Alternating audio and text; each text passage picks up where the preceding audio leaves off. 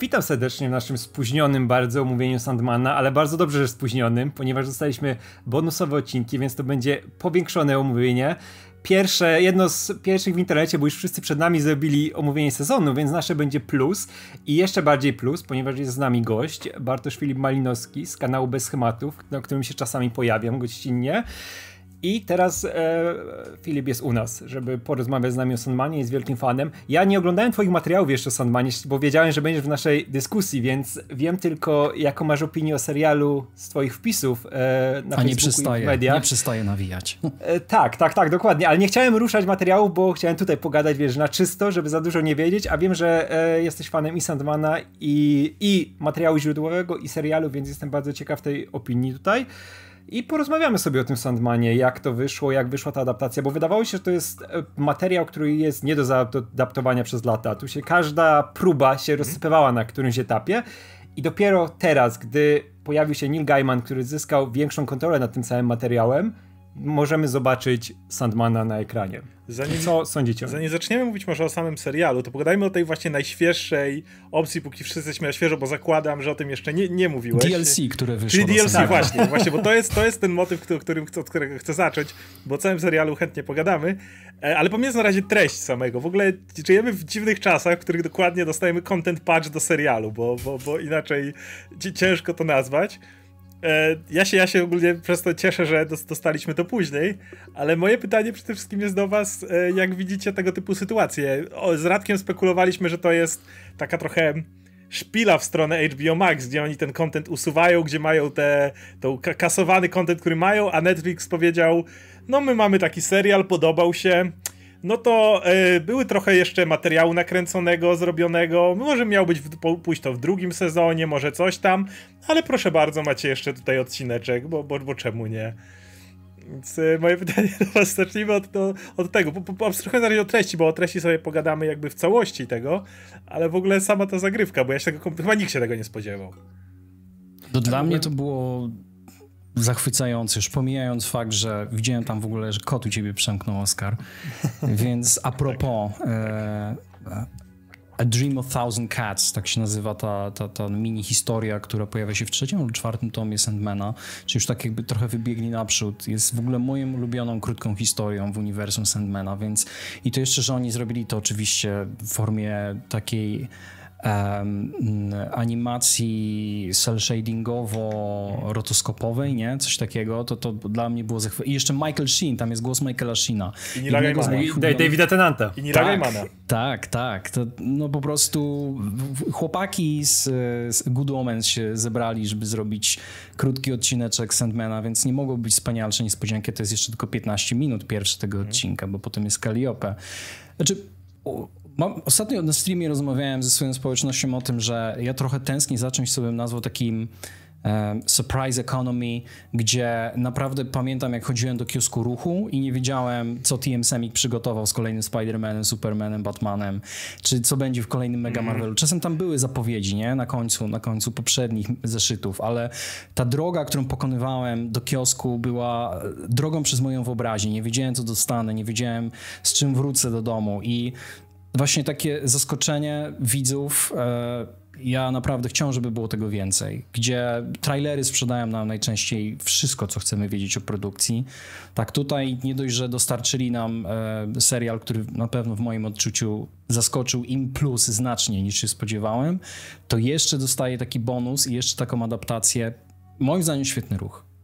Tak, szczególnie, że wiesz, że ty, tak jak mówisz o tych zapowiedziach, że już wszystko wiemy. E, ja tak ostatnio miałem z Nope na przykład Jordana Pila, który ja nie oglądałem zwiastunu. Widziałem tylko ten pierwszy, po którym nic nie było wiadomo, mm. nie? Potem wszystko zostawiłem. Później się dopiero dowiedziałem, że w którymś zwiastunie widać już ważne rzeczy, które jak widzisz je pierwszy raz na ekranie, ja nie, nie wiedziałem w ogóle co zobaczę, nie? Byłem całkowicie rozłożony przez widok pewnych rzeczy, o których nie chcę mówić i bardzo się cieszę, że nie widziałem tych zwiastunów, że nie oglądałem tego więcej, nie? I teraz mamy cały czas te rzeczy zapowiadane, nie? Co tam będzie zaraz, nie? Co będzie adaptowane, już jesteśmy na to przygotowani, tak jak byliśmy z tym Sandmanem, nie? Że wiedzieliśmy mniej więcej, co będą adaptować, które, że pierwsze dwa tomy pójdą, nie? Jaka historia będzie. Wiemy, że tam będzie Rose, Rose Tyler, chciałem powiedzieć. E, Walker. To nie była Rose Tak, Rose Walker. Rose Tyler była w e, Doktorze Who tutaj się dużo aktorów akurat powtarza i, jest e, podobnie brytyjską, e, ale no nie mam tych zapowiedzi i tutaj nagle budzę się rano i dostaję bonusowe odcinki, nie? Jeszcze tych historii, które naprawdę bardzo lubię, no bo to są te one-shoty. W ogóle było pytanie na Twitterze Nila Gaimana, jakaś fanka zapytała, nie? Jak będą, w jaki sposób będą przedstawiać właśnie te one-shotowe rzeczy, nie? Które są tam między tą główną historią Sandmanową, która się rozwija, są gdzieś tam e, wtykane. On powiedział, poczekaj pół godziny, nie? I była ta zapowiedź, że już zaraz, już teraz wpadają te odcinki i to było super uczucie. No i plus łącząc to z tą samą sytuacją HBO Max i nie tylko HBO Max, bo inne streamingi też mają jakieś tam swoje mniejsze problemy, no to Netflix teraz, którego się już, któremu się już dobijało te gwoździe do trumny coraz więcej, tak, już, już Netflix już umiera, nie? A Netflix na luzie, jeszcze wychodząc z produkcją, która jest Warner Bros., nie? Która jest z tego po, pod ten streaming powinna podchodzić, który w tym momencie ma kłopoty, nie? Oni macie, mamy więcej materiału, żyjemy super z Nilą Gaimanem, nie mamy problemów z, tutaj z, z twórcami, nie? Wszyscy są szczęśliwi. I to jest, kurczę, to super, super sytuacja dla nas, widzów szczególnie. W ogóle nie wiem, czy wiecie, ale HBO, które przecież jest częścią Warnera, nie zaadaptowało Sandmana ze względu na e, zbyt wysoki budżet. Tak, tak, tak. I teraz Netflix be like in your face. No, ale to jeszcze jeden rzucimy, bo w sumie zrobiliśmy 11, ale wam powiedzieliśmy, że 10. No, pewnie tam, tamten był nieskończony i, i to też, jeżeli tak było, bo tu zupełnie spekulujemy oczywiście, jakie są kulisy tego, ale na przykład wyobraźcie sobie, że ten jeden był nieskończony i zamiast metodą Disneya, wiecie, batorzenia tych biednych artystów od VFX-ów i tak dalej, żeby tylko zapierdzielali, idea, w której no to wypuszczamy 10, a ten jeden, może na przykład on był, nie wiem, znowu kompletnie spokojnie, może on był gdzieś w środku na przykład wcześniej. Bo on miałby miejsce na przykład w, y, koło szóstego odcinka, kiedy na chwilę przeszliśmy z jednego wątku do drugiego, nie? Gdyby to się pojawiło obok szóstego odcinka, to, to pasowało jakby, nie? I potem przeszlibyśmy dopiero do historii Rose Walker. Ciężko powiedzieć. No A ja to... myślę, że to było na zakończenie. Ja myślę, że to jest faktycznie chronologicznie nawet w ich produkcji 11 odcinek, bo on okay. rzeczywiście, e, pamiętam, że trzeci tom był pełen tam przecież... Tak, bo e, to, to są historie, które, z, które są z trzeciego tomu, nie? A tak, był tylko z drugiego. Sen więc... nocy letniej, Octavian August, to są te rzeczy, mhm. jakby ten no trzeci tom był pełen takich krótkich historii. Natomiast odnoszę się do tego, że jeżeli to była kwestia, że ten odcinek nie był skończony, tak jak jeszcze mieliśmy ze Stranger Things do niedawna, kiedy ci, którzy dostali rano, dostali niedokończony w porównaniu odcinek do, do wieczornego, jeżeli decyzja zapadła, dobra, on pójdzie później, jak go skończymy, no to ja bym chciał też więcej takich decyzji widzieć. Jakby e, to jest plaga naszych czasów, jak mówiłeś o tym zaskakiwaniu, ale jeszcze druga sprawa to jest właśnie to gonienie terminów i to widzimy na przykład w, ge w gamingu, kiedy wiecie, cyberpunk musi być goniony i wychodzi jak wychodzi. I gry muszą być na koniecznie na ten termin, bo przesunięcie jest po prostu największą zbrodnią, jaką można zrobić, więc jeśli w przyszłości na przykład mielibyśmy sytuację, w której jakiś odcinek jest niedokończony, musi być tydzień, dwa, trzy później, życzyłbym sobie tego bardzo, bo dzięki temu tak możemy dostać zdecydowanie jakość e, zdecydowanie lepszą. E, no dobra, wrócimy do treści samych tych odcinków jeszcze, ale teraz musimy pogadać, ponieważ e, u nas na kanale jest to pierwsze omówienie samego Sandmana. Więc wiemy, że już na tym etapie, że serial był fenomenem, był w momencie, w którym wyszedł, czyli między pierwszym a siódmym sierpnia najlepiej oglądaną produkcją Netflixa, chyba najlepiej oglądaną produkcją w ogóle na streamingach amerykańskich, co też jest, e, robi swoje. Więc e, będę chciał zapytać właśnie o pierwszy na początek o takie ogólne wrażenia co do Sandmana. Ja zacznę tylko od tego, że tak, podobnie jak chyba wszyscy baliśmy się, czy to cholerstwo w ogóle jest do zaadaptowania bo wszyscy jesteśmy tutaj fanami e, Sandmana. Ja cały czas mówię, mam tutaj za plecami dwa wydania polskie, obok jest angielskie w dwóch tomach. Ja za, za zawsze e... mam przy sobie i czytam codziennie. Ja też tutaj Każdy, każdy wszyscy, teraz wszyscy flexing, flexing Sandmanowy. Mam, mam, ja, mam, ja mam trzy wydania. Ja, ja to mam na Nila Gaimana, nie? I tak, razie, tak e, ja mówiłem, że może, może, może animacja byłaby lepszym podejściem i tak dalej. W końcu nie byłem pewien, czy to się da zaadaptować. A druga sprawa, jak oglądałem ten materiał, to ja bałem się rzeczy, która wiem, że nie jest problemem dla chyba znacznej większości widzów. Ja nie znoszę, kiedy adaptacje przekładają coś jeden do jednego. Absolutnie nie znoszę super wiernych adaptacji. Po prostu, kiedy adaptacja nie dodaje mi nic od siebie, tylko stara się przeklepać wszystkie formułki z komiksu czy książki, gdzie bohaterowie mówią tak samo, wyglądają tak samo, zachowują się tak samo. Wszystko jest identycznie, ja tego nie znoszę, bo mam wrażenie, że ja, ja, ja już to widziałem. Jakby po co mi drugi raz ta sama treść. I oglądając Sandmana, w pewnych momentach bałem się, że w to wpadniemy, ale jednocześnie co, za co chwalę ten serial i to będzie moje wejściowe, jak moja wejściowa pochwała, że on za każdym razem, kiedy pojawiała się jakaś historia, mieli ten swój własny twist, gdzie jednak delikatnie skręcali to na tyle, że gdzieś tam widziałem tą oryginalną, wiadomo, były kompletnie nowe historie, jak to z Joanną Constantine, ale były takie, w których, okej, okay, widzę, to jest właściwie jeden do jednego historii, ale gdzieś tu dodajemy ten swój sosik, który uważam, że jest przy adaptacjach nie, nie tyle ja go preferuję, co uważam, że jest konieczny, bo dwa media się często, no nie możesz przełożyć języka komiksu na serial bez mówienia czegoś od że, siebie. że widać, że Gaiman, on też dojrzał jako twórca, nie? Bo wiadomo, że kiedy pisał e, Sandmana, to był jeszcze no, no, młodym, młodym twórcą, nie? I on tam już e, miał, miał, swoje lata, ale to nadal jeszcze potrzebował czasu, żeby, wiesz, żeby wyrobić sobie styl na przykład, nie? Bo jak gdzieś jeszcze Sandmana, to jest świetny komiks, świetne mm. pomysły, to było coś zupełnie nowego w tamtych czasach, nie? Przedstawiające, to były też te wszystkie fascynacje Gaimana były świetnie ujęte, przetworzone, ale nadal jeśli, wiesz, te językowe rzeczy, na przykład, no niekiedy ta narracja to jest jeszcze taka, wiesz, bardzo aż na, nadto szekspirowska, nie? Na, nadto rozbuchana, nie? I widać, że on w serialu dużo rzeczy też e, związanych e, fabularnie pozmieniał tak, jakby chciał to dzisiaj napisać, nie? Jakby wiedział już, co tam może nie grało do końca mu w tych historiach, nie? I widać, że tutaj takie małe zmiany wprowadzał, niektóre zwiększają trochę tempo na przykład, troszkę te postacie też inaczej działają, nie? Na przykład tutaj jest fantastyczny wątek Koryńczyka, który jest tak. dużo bardziej już budowany niż... Tak, tak, moja, moja największa właśnie dlatego taka pochwała na początek to jest, że nie dostaję tego samego. Jak kocham komiks, mhm. czytałem go wiele razy, mam swoje ulubione historie i tak dalej, o których też pogadamy, to mówię, jedne czego absolutnie nienawidzę, kiedy dostaję adaptację, to kiedy ktoś leniwie mówi, masz, znasz to, to masz to samo jeszcze raz, tylko tym razem się aktorzy Tak, ruszają. jak wiesz, jak na, na, na klonach podchodzisz do materiału tak. źródłowego, tak. nie? I to nic nie można ruszyć, bo to było wtedy takie i było popularne, więc nie możemy nic zmieniać, nie? Robimy tak, jak było. Wiecie, ja, ja, ja użyłem takiego zwrotu względem tej wersji e, filmowej czy serialowej Sandmana, że to jest The Sandman Remastered. E, I używam tego konsekwentnie od, od, od pewnego czasu, tym bardziej im więcej widzę materiałów promocyjnych wokół tego serialu, w który zaangażowany jest Neil Gaiman. Mm. I dla mnie niezwykłe jest widzieć, że ten twórca na nowo pokochał swojego pierworodnego, gdzie on naprawdę zamknął już rozdział e, zatytułowany Sandman bardzo dawno temu. Potem wrócił w 2016 roku z Uwerturą, znakomitym komiksem, który był prequelem i sequelem jednocześnie. Dostał za to nagrodę Eisnera, dostał za to nagrodę Hugo bodajże i... E, ale wszystko, co miał do powiedzenia w świecie Sandmana, już powiedział.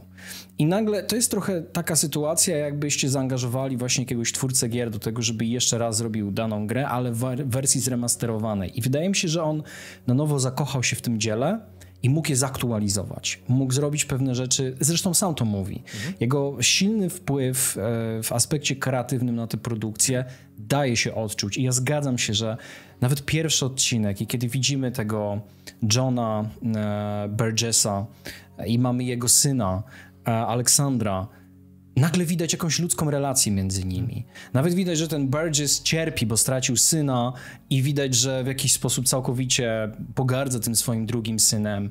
E, to, to wszystko dla mnie uczłowieczyło tę historię, ale i tu muszę postawić to, to wyraziste ale. I tak uważam, że to jest dość wierna to jest, adaptacja materiału źródłowego, ale to kuleje od siódmego odcinka.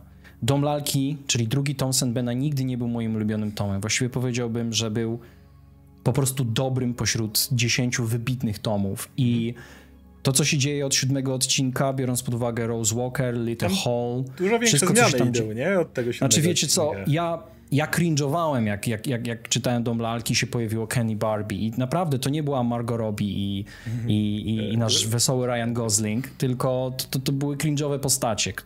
Mimo, że on gdzieś tam próbował pokazać, że są te dwie gotki, że, że jest ta fantastyczna zresztą w serialu wykonana postać queerowa, ale, ale było właśnie Barbie i Ken i, i on próbował pokazać różne formy inności, które nawet mogą być zamknięte w takim stereotypie, jak te dwie postaci, bo te sny Barbie pokazywały, że on jest kimś więcej, a sny Kena pokazywały, że on jest dokładnie taki, jaki jest.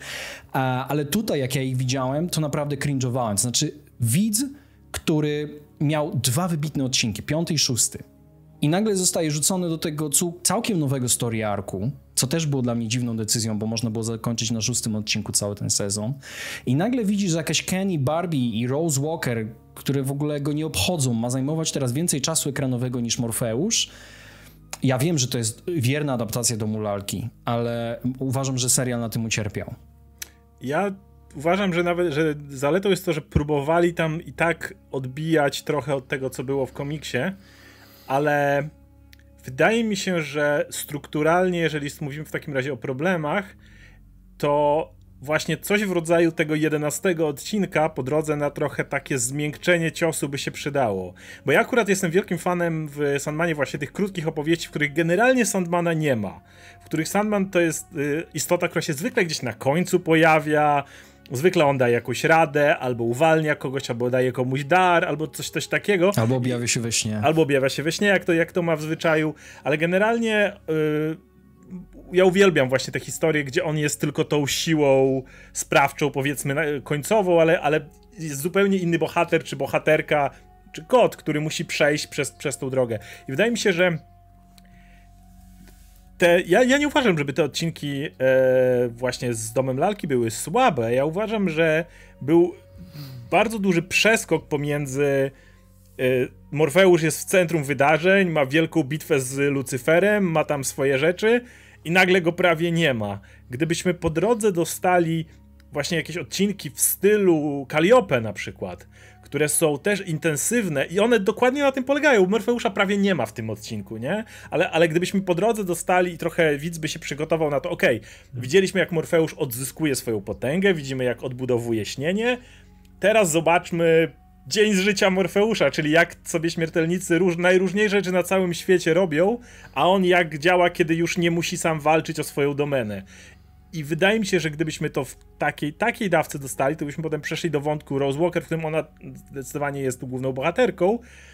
Bylibyśmy już przyzwyczajeni do Morfeusza w tym, a nie innym miejscu. I mówię, nie, same odcinki nie, nie uważam, że były złe. Ten przeskok wydaje mi się jest. Tak, szczególnie, dziwny. że wiesz, Szczególnie, że masz przedstawiony ten piąty, szósty odcinek, pojawiają się nieskończeni, pojawia się śmierć, pojawia się pragnienie mhm. i to jednak e, widzów od razu nastawia, nie, że wow, to są fantastyczne postacie, nie? Tutaj masz te, jak z gry o tron, te rodzinne jakieś tam gierki, nie? Kombinowania, tutaj masz miłość, tutaj masz jakąś nienawiść, jakąś zazdrość, coś w tym stylu i nagle przechodzisz do tej sytuacji Rose, która no, nie ma już tego tego, tego, tego pierwiastka tej takiej, wiesz, naprawdę maksymalnej dziwności, nie? Takiego czegoś, co się od razu wiąże z tymi poprzednimi odcinkami Sandmanem, nie? Że one się wprowadzają w inny klimat. Nawet ten odcinek z e, tą Joanną Constantine, nie? Który, który jest taki mega dziwny, wiesz, że Sandman jest tą postacią, która się tam pojawia z boku, ale to jest głównie jej historia, nie? Mhm. I nagle przechodzimy do tej historii Rose, która no, już od tego odbija i ja wiedziałem na co się,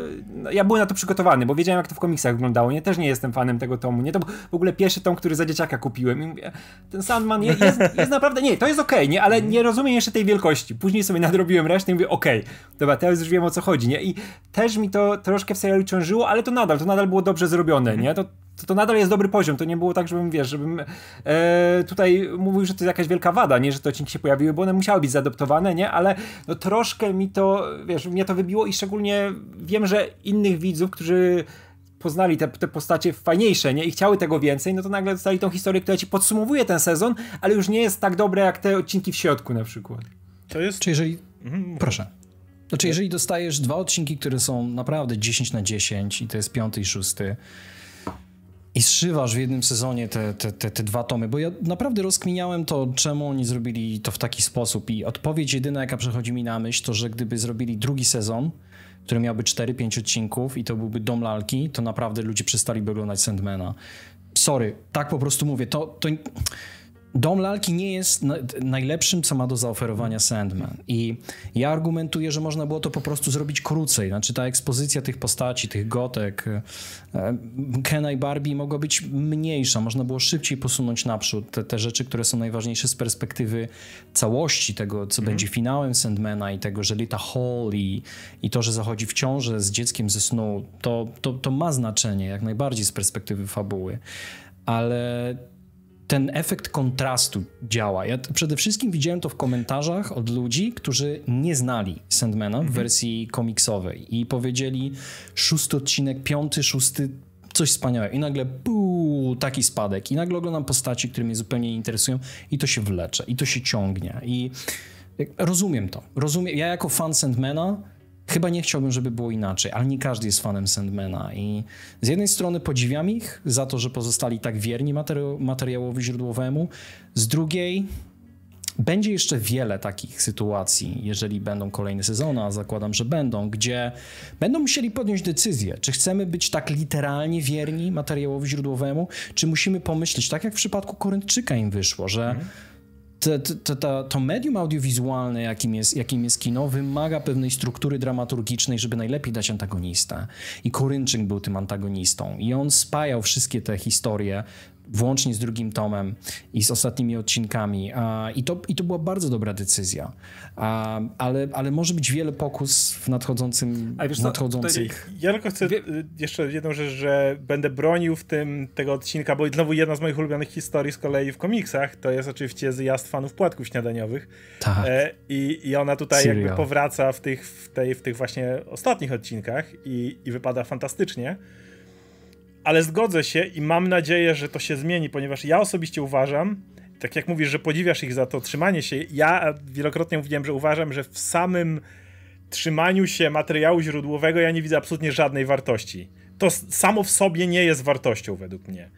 I medium telewizyjne, czy, czy w ogóle kinowe różni się przede wszystkim tym, że mamy tych aktorów, i możemy mieć fantastycznych e, e, reżyserów castingowych. I myślę, że tu mieli, bo aktorzy naprawdę będziemy pewnie jeszcze chwalić zaraz. Natomiast mimo wszystko możemy zrobić całą masę testów, możemy zrobić całą masę świetnych rzeczy, ale dopiero kiedy oni zaczną grać, dopiero kiedy nakręcimy pierwsze odcinki, mało tego, czasami dopiero kiedy je zmontujemy, widzimy jak na przykład chemia między nimi wypada. Widzimy dopiero jak niektórzy mm, rezonują powiedzmy też z publiką i z tym wszystkim, co nam tutaj działa. I dlatego często trzeba podejmować decyzje takie, że jak na przykład w książce czy w komiksach bywają y, historie, w których na przykład opisujemy jednego bohatera. W Grze o Tron mieli ten problem na przykład, kiedy y, ukochana postać Tyrion Lannister w pewnym momencie w książkach znika i przez dwa tomy go prawie, że nie ma, czy w ogóle go nie ma, jak już dobrze pamiętam. I musisz nagle... I, i, no i co zrobisz? Nagle na dwa sezony Petera Dinklera wykolegujesz, no to ci ludzie odpadną, to przestaną ci oglądać serial, nie? Więc nie, musisz dalej dostosować się do medium i wydaje mi się, że dokładnie tak samo jest tutaj. I tak jak mówisz, to jest problemem, bo yy, ludzie już przyzwyczaili się, sześć odcinków, pokochali Morfeusza, przyzwyczaili się do niego, a teraz zamiast to stopniowo wygasić i trochę zmienić, to właściwie jednym chlaśnięciem ci go odcinają i tak jak powiedziałeś, kontrast jest tak rażący w oczy, że to, to dało się, nawet te same odcinki dało się subtelniej wprowadzić, a trzymam kciuki za to, że jeżeli będziemy trzymać się dalej e, w miarę wiernego opowiadania, to będą iść na jeszcze większe ustępstwa, mają przy sobie Dokładnie tak niech naprawdę wiele rzeczy da się opowiedzieć inaczej. Na przykład to z Little Hollow całkiem sprawnie wyszło, uważam, a to było jednak zupełnie inaczej niż to, to motyw zbawienia się w superbohaterów przenieśli na brata i tak dalej, nie? Więc trzymam kciuki, że jednak od, jeszcze bardziej się odczepię od materiału źródłowego tam, gdzie będzie to wymagane. Już to jeszcze z tą, z tą historią z, akurat z Domu Lalki yy, miałem troszkę ten problem serialu, że E, I to jest to, co, co też stanowi o sile Sandmana komiksowego, czyli warstwa wizualna, nie? że tam e, rysunki, to każdy moment tam się zmieniali rysownicy jak w mhm. kalejdoskopie. Nie? Ja pamiętam jak u nas pierwszy raz Egmont wydał Sandmana, to były te głosy, ale że to szkaradnie wygląda, nie? że ten każdy numer, że niektóre są tak rozjechane, nie? ale to wszystko pasowało do historii, nie? to było idealnie dopasowane i na przykład Dom Lalki był świetnie narysowany właśnie w ten taki sposób dziwny, oniryczny, nie? całkowicie wyobcowany, nie? jak mamy tą scenę z sercem nie? I, i wszystko co tam się dzieje na koniec z mhm. Rose, to w komiksie to robi wrażenie, nawet jak mi tam fabuła przeszkadzała, to to wyglądało fantastycznie. Nie? Tu my w tym serialu troszkę brakowało podkręcenia jeszcze bardziej tej strony wizualnej.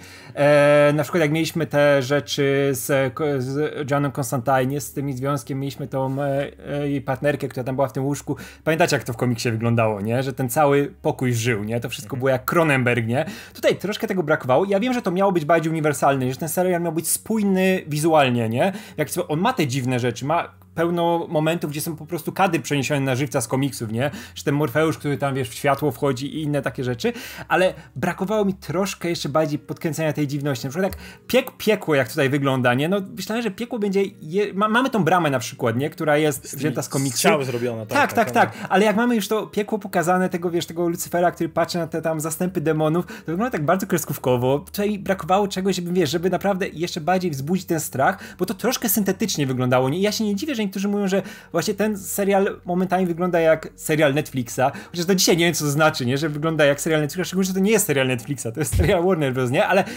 multum głosów widziałem, nie, że o, to Netflix, bo po pierwsze, że wygląda jak seria Netflixa, przez te zagrywki tam niektóre wizualne i to ujednolicenie, po drugie, bo wątki, wiadomo, nie, że LGBT i ten, wszystko wprowadzone, co... Które wszystko było w latach 80 odnieść do tego, tak. Wszystko było, wszystko było w oryginale, nie? Ale to... był bardziej Netflixowy przed Netflixem, zanim powstał. W latach 80 ja, ja jak oglądam to i, i czytam komentarze o tym, na przykład jak zrobili motyw z, synem e, Burgessa i myślę, kurde, przecież dokładnie, pamiętam komiks, kiedy był dokładnie tak, cały tak. ten motyw z ich związkiem. Ej, to tutaj, jeszcze, jeszcze tutaj w tym uspoko... domu starców cały czas do, dokończony, tak, nie? To, mówię, to, tutaj to uspokoili, nie? To co no. było w komiksie chociaż trochę nie, ale, ale właśnie tak ogólnie to brakuje mi troszkę do kręcenia tej strony wizualnej, żeby to było, wiesz, właśnie więcej mi obrazów jeszcze zostało w głowie, nie? Bo to mi miało fajne tempo, to jest, cały czas uważam, że to jest najlepsza adaptacja Samany, jaką mogliśmy dostać w tym momencie i żeby była popularna, nie? Bo jak jakby ją zrobić, wiesz, na przykład jakby Cronenberg to zrobił, naprawdę, nie? To by trzy osoby na krzyż to obejrzały, tak jak filmy Cronenberga, które kocham, ale one się nigdy nie sprzedają w tak popularny sposób, nie? Ja wiem, że tutaj musiały być ustępstwa, ale to mówię z punktu widzenia fana, który kocha tą kreskę i kocha tą taką maksymalną dziwność tego komiksu, która przez lata we mnie rezonowała, nie? I zmieniła moje postrzeganie tego, jak można takie oniryczne historie przedstawiać, nie? A w serialu to było troszkę za bardzo według mnie uspokojone. Tylko, że to by nie przeszło. No tak, nie, ja mówię, E, właśnie nie myślę o innym no. serialu, który przychodzi mi do głowy, który zresztą absolutnie kocham i uważam za najlepszy serial superbohaterski, jaki kiedykolwiek wyszedł, czyli Legion. I to był serial, który był właśnie zbyt dziwny. Większość ludzi... To nie jest popularny serial. Wiecie, jak zapytasz większość ludzi, jaki jest najlepszy serial superbohaterski, to pewnie większość powie ci Daredevil. To jest super serial, ale on był zrozumiały. Uliczna, konkretna robota, nie? W Legionie miałeś, każda walka telepatów wyglądała inaczej, łącznie z... Czasem była rysunkowa, czasem to był rap battle, czasem to był taniec. Miałeś jakieś motywy, gdzie człowiek z nut tka mur, który ma blokować kulę. Rzeczy, których spodziewałbyś się w Sandmanie. Ale nie jestem w stanie się na nich gniewać, że tego nie ma, bo ten serial i tak ma sporo fajnych dziwności, ale uważam, że krok dalej to trochę smutne jest, no ale takie są realia dzisiaj Yy, wolę inaczej powiem, wolę dostawać takiego Sandmana i może być poprawiany w kolejnych sezonach, niż dostać jeden sezon, który byłby podkręcony w stylu Legiona i na tym by się skończyło, bo już tak, nigdy tak. więcej by tego nie obejrzał, bo ludzie po pierwszym odcinku by odpadli. Tak, ale też odcinek z kotami troszkę e, na przyszłość pokazuje, że może będzie więcej zabaw tego typu, nie? Hmm. Ja chciałem tylko dać shoutout do ciebie, Oskar, za Legion, bo ja absolutnie kocham ten serial i, i jak tłumaczyłem ludziom, dlaczego In the Multiverse of Madness nie jest tak szalone, to podawałem właśnie przykład Legion. Powiedziałem, puśćcie jeden. To jest dość interesujące, bo przecież um, ten tandem, który zrobił cudowny film, który kocham w tym roku, Wszystko Wszędzie Naraz, to jeden z nich zrobił też jeden odcinek Legion, mm. tak? I zakładam, że tak mu zostało, ale właśnie a propos tej dziwności, Mm, myślę, że to będzie temat, y, który jeszcze podejmiemy mm, a propos MCU i, i, tego, o czym niedawno powiedzieli bardzo poszkodowani reżyserzy, którzy zrobili Bad Girl, a potem zostało to wrzucone do śmieci, a zrobili też Miss Marvel kilka odcinków. Mm, to pokazali to Kevinowi Feige i wyraźnie ten pierwszy odcinek, który oni zrobili, jest trochę w stylu Scott Pilgrim vs. The World, który absolutnie kocham nad życie. Czyli ma na naprawdę śmiałe eksperymenty, które zacierają granice między live action a na przykład animacją. To był najlepszy odcinek. Tak, tak. I, i, e, i szczerze mówiąc, liczę na coś takiego z czasem, jeżeli chodzi o Sandmana, tym bardziej, że będzie okazja właśnie przy tych krótkich historiach. Tu bym się bał, jak oni to rozwiążą, bo faktycznie trzeci tom, bodajże trzeci tom to jest, mógłby zadaptować tak, jakby to była antologia w ogóle mało tam Morfeuszy tak dalej. Ja też, ja się dziwiłem, jak czytałem te tomy, myślałem, co, co ten człowiek robi. Ale to, to mogłoby się sprawdzić właśnie jako taka antologia w stylu, nie wiem, Love, Death and Robots czy The Boys Diabolical. Ale wydaje mi się, że będzie jeszcze szansa, bo jak, jak, jak rzeczywiście sięgam oczami y, pamięci i wyobraźni do tego, co widziałem na kartach, to nic nie było tak szalonego stylistycznie, jak na przykład Uwertura, gdzie rzeczywiście tam ilustrator miał za zadanie na przykład stworzyć różnych Sandmenów w różnych stylach, gdzie była niezwykle oryginalna e, struktura e, paneli i kadrów, to jak one przechodziły między sobą, więc wydaje mi się, że musielibyśmy dojść do tego Sandmana, który był bardziej współczesny komiksowo, żeby widzieć jeszcze więcej eksperymentów, niż to, co zostało zrobione no, na koniec lat 80. i na początku 90. Więc też nie uważam, że trzeba by przesadzać z efektami e, i, i zabiegami stylistycznymi względem tego, co, co było w materiale źródłowym. Plus... No nie, wiesz, wiecie, ja się zgadzam, dlatego mówię, że to jest taki Sandman najlepszy, jakiego musimy dostać w tym momencie, nie? Bo ja, jeśli miałbym wybierać, to tak jak Oscar, chcę, żeby ten serial był popularny, chcę, żeby on dalej wychodził, nie? I że chcę, żeby to marzenie Gaimana się spełniało, nie? Że w końcu może to pokazać, wiesz, w tej wersji ruchomej, nie? Plus Neil Gaiman, skoro mówisz o jego marzeniu, jest jednym z najsympatyczniejszych ludzi ever, jakby. To był gość, którego lubił i Stanley i Steve Ditko, którzy się nienawidzili, a obaj lubili Gaimana, więc no...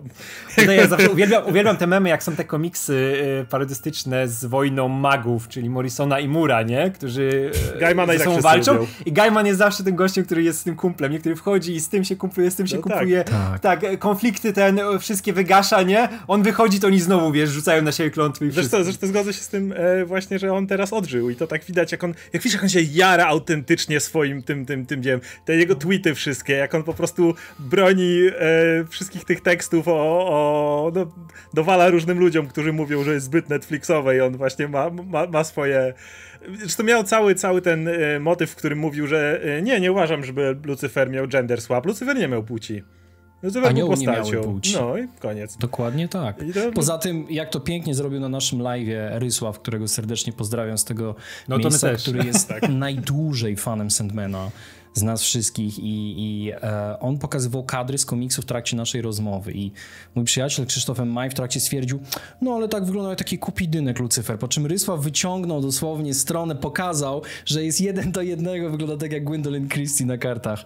Natomiast a propos tego odżycia Nila Gaimana, naprawdę uważam, że to jest zasługa aktorów, a w szczególności Toma Sturridge. Jak ja widzę, jak oni siedzą obok siebie i Tom Sturridge nawija, ja nie widziałem, żeby jakiś aktor z, tako, z taką rewerencją podchodził do materiału źródłowego i tak.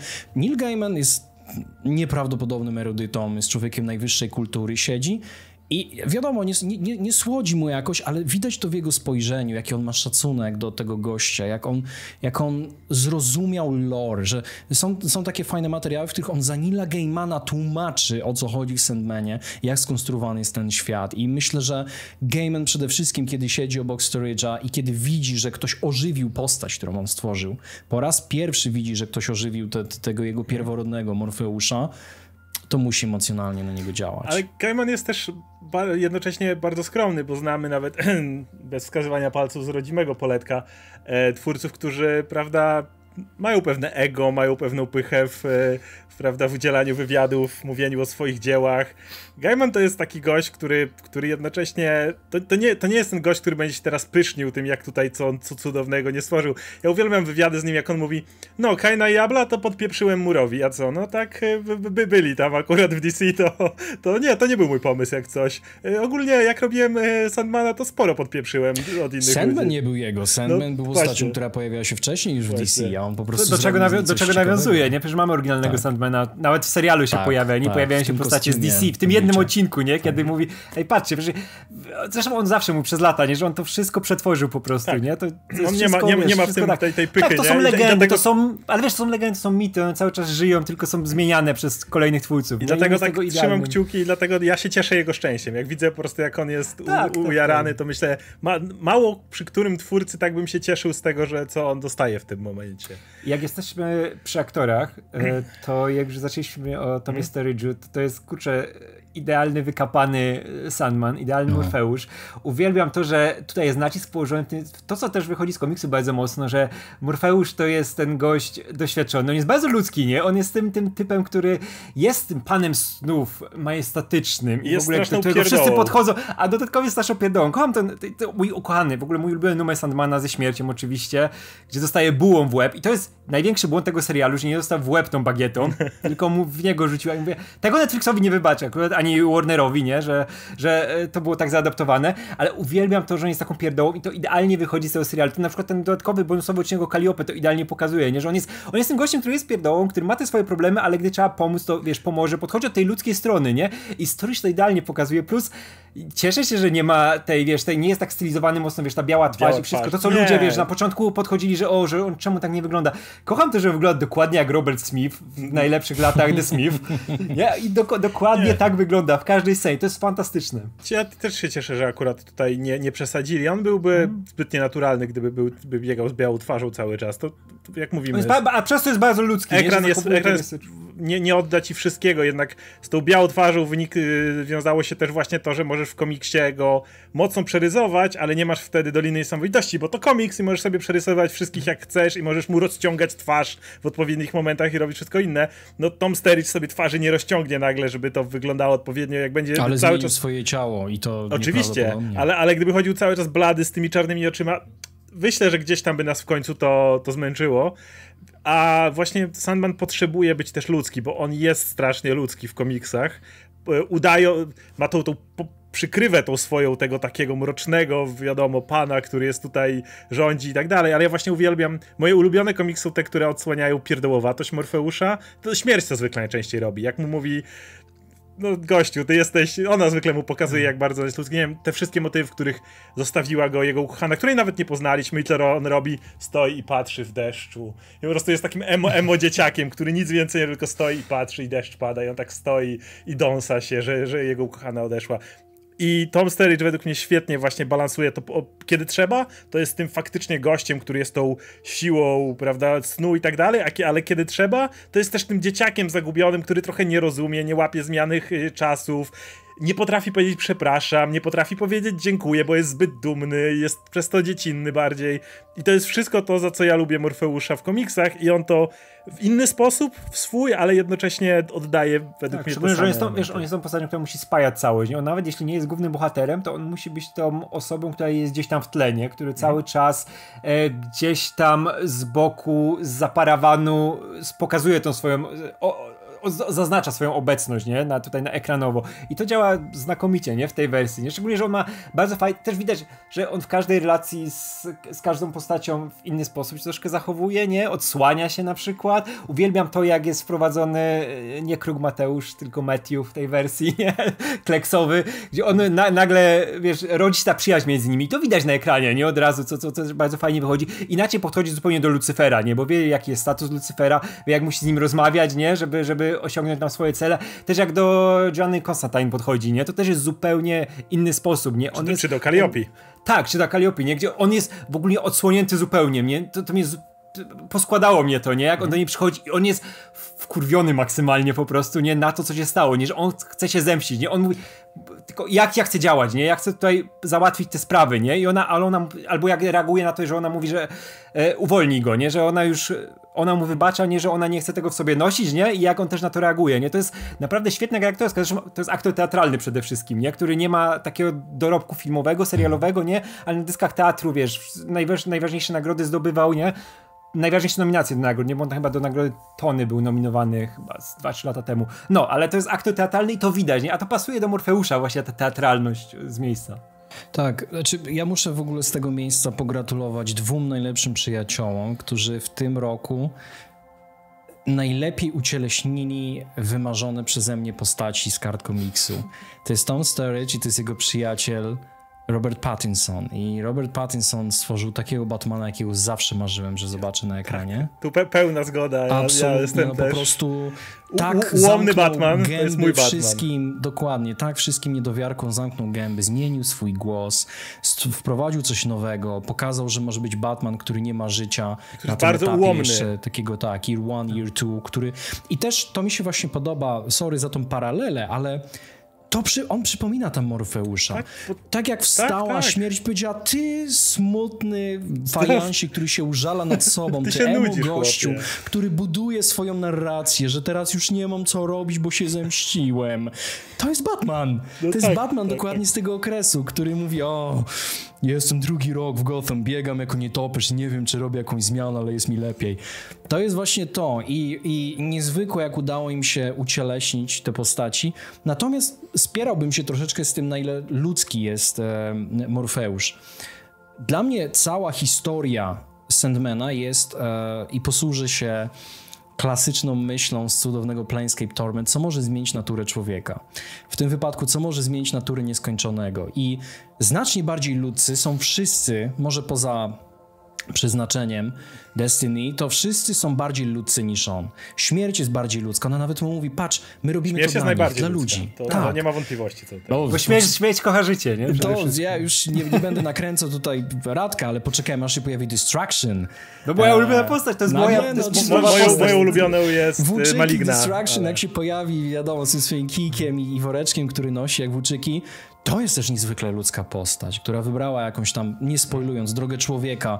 Nawet Delusion jest bardziej ludzka niż Morfeusz. I Morfeusz przechodzi tą, tą, tą, tą zmianę, bo jak słusznie zauważył też Gaiman, on nie lubił tłumaczyć swojego dzieła, ale ostatnio przyznał, że Sandman jest o tych, e, w komiksie to było 60 lat, a w serialu to jest wiek niewoli jak go, co, o co on myślał wtedy? My tylko mamy urywki jego myśli, a on, coś się dzieje z nim, coś introspektywnego, że on wychodzi i świat się nie zawalił. Tak jak Destruction zniknął, a ludzie nie przestali się zabijać, ludzie nie przestali niszczyć całych miast, więc mm, dochodzi właśnie do jakiejś takiej zmiany, gdzie nagle zyskał cel w życiu i tym celem była zemsta, a potem to traci, musi znaleźć sobie nowy cel. I Ale wiesz, to jest też bardzo ludzkie, nie? Właśnie...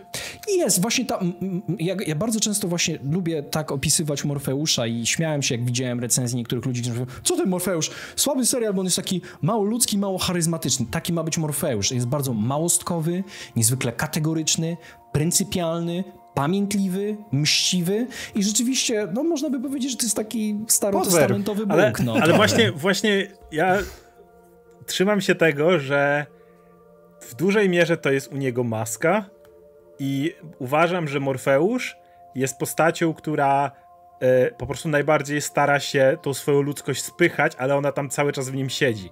Bo śmierć ją nosi na ramieniu. Śmierć jest najbardziej ludzką postacią, zniszczenie w sumie też. Mhm. To są te postacie, które one to akceptują, one chcą przebywać wśród ludzi, one kochają ludzi. Zniszczenie, tak. powód, tak. dla którego on robi to, co robi, bo nie chce żadnego innego człowieka skazać na bycie, na, na pójście jego, jego drogę, nie? Śmierć dba o to, tak. żeby za każdym razem, kiedy ktoś umiera, to żeby nie, jak to Gaiman powiedział, żeby nie było tej kostuchy, która tak, przychodzi, tak, ale wiesz, tylko żeby ta miła osoba ją zabrała, nie? Tak, i, i śmierć to... w pełni zna wartość życia, nie? Ona wie, tak. że ktoś co, coś przeżył. Nawet jak dziecko dostaje tą chwilę życia, to jest ważne. Morfeusz natomiast, on jest dokładnie taki sam jak oni uważam, tylko on jako jedyny tego nie akceptuje i stara się to za wszelką Ale cenę... Ale jest najbardziej niedojrzały.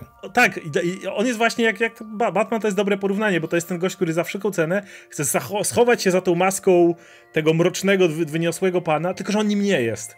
I to, I to jest właśnie najlepsze. I moja ulubiona krótka historia, jak wspomniałeś o śnie Tysiąca Kotów, który też uwielbiam, moją ulubioną krótką historią w całym Sandmanie, w wszystkich dziesięciu tomach, jest ta, która została już zaadaptowana, czyli historia Hoba Godlinga. Bo to jest tak, właśnie historia, która najlepiej potrzebu, pokazuje to, jak Sandman jest człowiekiem de facto, jak jest w tym, pod tym wszystkim i jak bardzo stara się nim nie być. Ale nie też ma... jak musi dojrzeć, jak musi dojrzeć, bo zobacz, on tego Hoba Godlinga zostawił, bo Ale... tak, tak się ze mną, tak mi powiedziałeś, to ja sobie idę i dopiero po tych stu latach, które spędził nie, nie, nie. woli.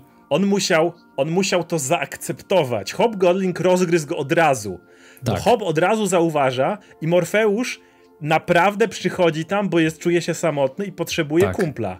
Tak. Tylko, że on sam po raz kolejny tego nie akceptuje, on to odpycha, on cię chowa za maską. Więc jak ja okay. mówię, według mnie on jest stuprocentowo takim samym typem jak oni. On jest po prostu tym typem, który nie może tego w sobie zaakceptować. Tak, szczególnie, że wiesz, że wszyscy, wszyscy prawie wszyscy z e, nieskończonych oni są na tych e, zbudowani na tych e, przeciwieństwach, nie? Że czyli śmieć kocha życie, zniszczenie ko, kocha tworzyć, Tworzenie, tak. niszczyć, tak. No sen kocha rzeczywistość. A, a, a sen, sen, kocha rzeczywistość, a on jest tym najbardziej kreatywny. On ma stworzyć rzeczy niestwarzalne, nie? Te wiesz, wszystkie koszmary senne, marzenia senne, nie? Coś, co po prostu rzeczy niesamowite, a on chce być jak najbardziej, wiesz, tak naprawdę, podświadomie, chce być jak najbardziej ludzki, on chce być przy ziemi, nie? Chce zrozumieć to, co się tak. dzieje, nie? Bo on ma tak wielką wyobraźnię, tak wielką kreatywność, nie? To jest siła tej postaci i to jest widać w serialu, jak on się zmienia, nie? Jak on reaguje na pewne rzeczy. To jest super zagrane. I swoją drogą historia Hopa jest nawet, uważam, że w serialu jest trochę poprawiona w stosunku do komiksu. Przez, się, wiesz, jest... przez, przez jeden ważny szczegół, że spóźnia się, wykorzystane zostaje to, że był uwięziony tak. i dostaje dodane napięcie, że się nie przychodzi na jedno spotkanie i to dodaje to do, tak. dodatkowy poziom do Hoba i dodatkowy poziom do Morfeusza. To, do, do Morfeusza to, że gość chce go i tak odnaleźć. Nie znalazł go za pierwszym razem, a i tak musi go jest odnaleźć. Jest panicznie, jak przychodzi na miejsce, widzi, że tutaj nie to ma tego budynku. Nie znajdzie chłopa, nie? I będzie, będzie problem. I, a tu jest strzałka i on biegnie od razu, nie? Kocham tę scenę, jak Hobgoblin pojawia się w tym 17 bodajże wieku, jest cały obdarty, zapłakany, nie chcą go wpuścić do tej tak. karczmy, a Sandman mówi, Morfeusz mówi, no to co, chcesz już odejść, chcesz zginąć? Mówi, tak, co, ja, ja, ja tyle dobrego mnie czeka. Tak, tego, ja, ja, ja w ogóle my soulmate uwielbiam ideę tego typa, który jest, ja go nazwałem, jak czytałem ten komiks, to był hipster umierania, bo to jest ten typ, który nie umrze, bo inni tak robią.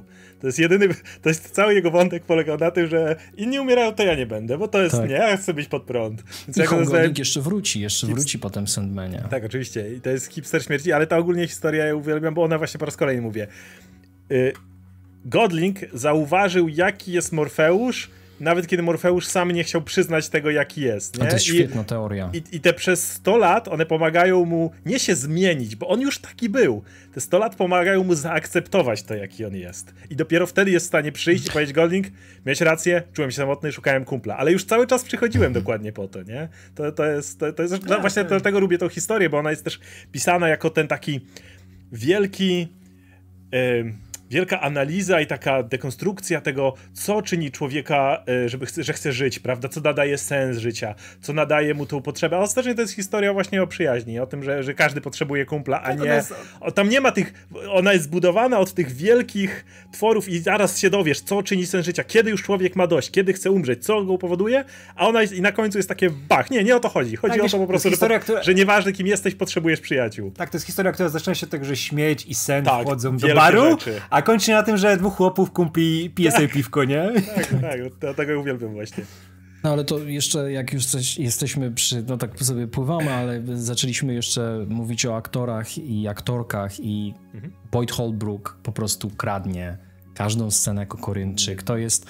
Ja nie wiem, na jakim etapie jesteście z Better Call Saul. Mam nadzieję, że zaraz będziecie na zaawansowanym etapie, bo ja bardzo chciałbym z wami zrobić epicką rozmowę Breaking Bad versus Better Call Saul ale nie widziałem tak czarującego złola od czasu właśnie Lalo Salamanki, który pojawia się w Better Call Saul. Znaczy, zły, ale taki, który cieszy się życiem. On właśnie chce żyć, tak? On chce być wolny i no, no nie, ja wiem, że Bartosz Bielenia e, był w castingu i tam walczył o to, żeby zagrać e, Koryntczyka, ale nie wyobrażam sobie, żeby ktoś inny mógł go zagrać. Po prostu fenomenalny jest ten aktor. Jeden, jeden, jedna wada jest taka, że nie będzie już Johna Konstantina zagrać. Konstantina, bo to jest serial, w którym dobrze wymawiałem nazwisko Konstantin, bo się powinno no. wymawiać tak, ale Konstantin lepiej brzmi. Ostatnio w Harley ale Quinn, w tych nowych który, odcinkach... który stworzył Konstantina bodajże mówił, mówił e, Konstantin. To, nie, Konstantin właśnie. No. Tak, tak. Ja tak, ale, rację, przepraszam. Faktycznie, tak, Alan Moore, Alan Moore mówi, że to ma być Konstantin. Mhm. Ale się wzięło Konstantin, bo brzmi lepiej. I tak, i teraz nawet jak masz nowe odcinki Harley Quinn, gdzie się pojawia John, jest jako Konstantin, nie? Bo, bo fajnie brzmi. Ale, ale Gaiman, Ale Gaiman twardo mówił Konstantin, więc tak. ma być Konstantin. E, ale e, właśnie to jest, to, jest, to jest przykład, do którego wracamy. To jest przykład tego, jak masz postać, masz Holbrooka, masz kogoś tak charyzmatycznego, nie dajesz mu malutkiej rulki, jaką miał w komiksie Koryntczyk, w której de facto pojawia się tu i tam poza, poza w jakimś minimalnych miejscach i dopiero ma w tym właśnie z płatkami śniadaniowymi, z tymi, ten, tą finalną akcję na dobrą sprawę, w której Morfeusz go dorywa i Korynczyk tak naprawdę wraca dopiero później. Wiesz, jako... w ogóle Korynczyk był tą postacią, e, która była skupiona bardzo na tej wersji wizualnej. Pamiętać te momenty, kiedy się ujawniało to, że on ma te zęby w oczach, nie? A tutaj w serialu z tego nie robią takiej wielkiej sprawy. Tak. On zdejmuje okulary, widzi, że ma te zęby i ale, nikt na to nie robi wielkiego zbliżenia. Du, du, du, du, o, o to chodzi, że nie? Korynczyk w, w Sandmanie ma małą rolę dopiero później ten tutaj, nie mówiąc za dużo, jak ktoś nie czytał komiksów, ten kolejny tam wersja Koryntczyka, on, on już jest konkretnym bohaterem, on tam ma swoje momenty, ma swoje, ale to jest wiecie, pod sam koniec tak naprawdę. No ale, więc tutaj oczywiście fajnie, jak Holbrook będzie mógł wrócić i zagrać trochę inną wersję Koryntczyka, ale, ale właśnie to jest ten świetny przykład. Mamy tak charyzmatycznego aktora, mamy tak świetną postać, dajcie mu więcej materiału i to zrobili i on błyszczy w każdej scenie. I on kradnie każdą scenę i jego wszystkie te... E, no nie wiem, to jak z tym bratem Rose jeździ po prostu i to jak, jak mają ten swój road trip chwilowy, to jak on się pojawia na tym właśnie też wśród tych... Konwencie. Na tym, na tym konwencie, ale uważam, że to, był, że to była świetna zmiana z tym konwentem, w którym on się opiekuje tymi, tym dzieciakiem. Bo to tak, zmienia. Bo to... wrzuca go do bagażnika, tak jak Nie, to dodaje zupełnie głębię tej postaci. Lody, gra dobrego wujka. Bo to jest gość, który chce żyć pełnią życia, łącznie z tym, że może zabijać kogo chce, ale to też oznacza, że nie musi zabijać każdego. To też oznacza, że jeżeli chce pojechać i on chce, żeby inni tych, których nie zabija, też, też żyli pełnią życia. On chce. Mm. To jest anarchista. To jest taki stuprocentowy anarchista. To jest ten gość, który każdy robi to, co chce i tak dalej. Dzieciak był więziony, więc w dużej mierze on jest, wie, wiecie, więzienie to jest to, co jest antytezą Koryntczyka. To jest jego największa, największe przeciwieństwo. On nie chce być uwięziony, on nie chce być zamknięty w pudełku, w miejscu, w którym go, do którego stworzył go Morfeusz, więc automatycznie widzi dzieciaka, który był dosłownie zamykany w w, w tym miejscu, więc to, to logiczne, że widzi w nim bratnią duszę, to może dużo powiedziane, ale na pewno potrafi empatyzować z nim w jakiś sposób i to logiczne, że go nie zamknie w bagażniku czy coś w tym rodzaju. Mało tego, broni go, bo jak się pojawia ten Happy Place, czy jak on tam się nazywał, Fun Place, chyba Fun Place. E, Fiddler's Green.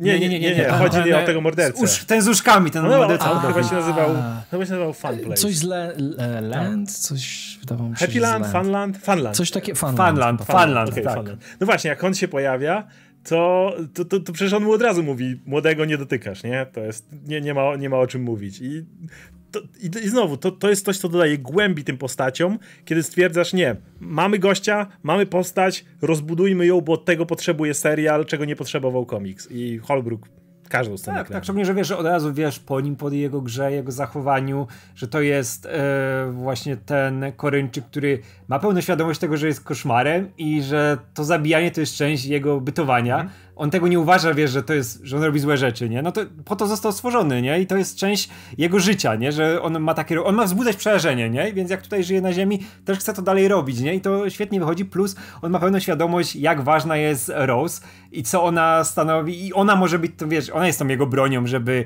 zrobić porządek ze śnieniem, nie? I, i z, z, tymi rzeczami tutaj. A on cały czas walczy o tą wolność, tak jak mówiłeś wcześniej, nie? Że on chce być tym, który nie chce, żeby, wiesz, nad nim był ten Morfeusz gdzieś, nie? Który jest jego największym zagrożeniem, bo wie, że on go zamknie znowu w tym pudełku, nie? A to jest dla niego najgorsza rzecz, jaka może być, nie? A to jest ta wolność, nie? On chce zabijać, on chce oczy po prostu, wiesz, zjadać swoimi oczami, nie? I dajcie mu to robić. Tylko trochę się nie zgodzę z tym, że on chce dalej zabijać tak jak Yy, że robić to, do czego Morfeusz go stworzył. Wydaje mi się, że on nie chce robić. Nie, on chce to robić na swoich. Nie, on nawet na swoich niekoniecznie zasadach, na swoich zasadach, bo Morfeusz nie stworzył go po to, żeby zabijał śmiertelników. Wydaje mi się, że to jest też ten gość, który jest przede wszystkim zbuntowanym dzieckiem. On chce być za wszelką cenę robić to, na co tata nie pozwolił. Tata nie pozwolił wchodzić do świata śmiertelników i wpływać na, ich, na nich materialnie, więc będę to robił. I to jest, wydaje mi się, że też o tyle głębsza postać niż Korynczyk komiksowy, no bo tamten był przede wszystkim mordercą. Korynczyk ten, on właśnie chce być tym gościem, który robi rzeczy, na które tata nie pozwala, pod wieloma względami. Zwróć uwagę, że jak spotyka tego kumpla e, Rose, no to idzie z nim do łóżka. On nie musi wpływać na, świat materialny, tylko wyłącznie mordując ich. On chce wpływać na świat materialny na wszystkie dostępne sposoby, bo tata powiedział, że ma tego nie robić. I dla mnie to jest przede wszystkim Koryntczyk. No to jest w ogóle motyw przewodni chyba Sandmana, że mamy istoty, które są nadludzkie czy pozaludzkie, które okazują się bardzo ludzkie i chcą robić ludzkie rzeczy. Pomimo, że jest jakaś siła, która zmusiła ich do bycie, do bycia mhm. pierwotnymi elementami czy siłami, tak jak właśnie nieskończeni, a ich ciągnie do zwyczajnego życia. I tak samo jest z Koryntczykiem też chce po prostu jakoś tam sobie żyć. To nie jest tak, że podobnie jak Destruction chciałby teraz y, zająć się dokładną przeciwnością tego, co, co robi, ale no nie chce zamykać swojej egzystencji to bycie po prostu koszmarem czy jakimś boogeymanem. Mhm. Um, ale to też a propos nieskończonych, absolutny shout-out dla pani o nazwisku Baptiste, która wystąpiła tylko w jednym odcinku, ale zagrała śmierć i zagrała ją wybornie. To jest y, druga postać, która jest absolutnym ucieleśnieniem tego, co widziałem w swojej głowie, kiedy czytałem komiks i widziałem śmierć po raz pierwszy w pierwszym tomie. Tak, i też zupełnie nie potrzebuje make-upu, nie potrzebuje bycia tak. tą, wiesz, taką e, stereotypową gotką, nie? Gotką. Ona, ona była super blada, ale to dlatego, że wszyscy, poza może Maligną, która się zmieniała i później zniszczeniem, ale, ale przecież Despair, e, Desire, e, wszyscy byli bladzi generalnie, wszyscy byli ci tacy typowi, natomiast trzeba pamiętać, że Gaiman po raz kolejny swoją śmierć tłumaczył tak, że za każdym razem, kiedy czytasz e, historię śmierci, to przychodzi ci ponury żniwiarz, śmierć z kosą, czaszka, kaptur, istota, która po prostu, której chcesz uciekać, a ona cię i tak złapie i zaciągnie cię za fraki tam, gdzie masz trafić. A on powiedział, że jak gdyby miał wybierać, gdyby mógł tworzyć sam, to chciałby stworzyć śmierć jako tą osobę, która przyjdzie, położyć ci rękę na ramieniu.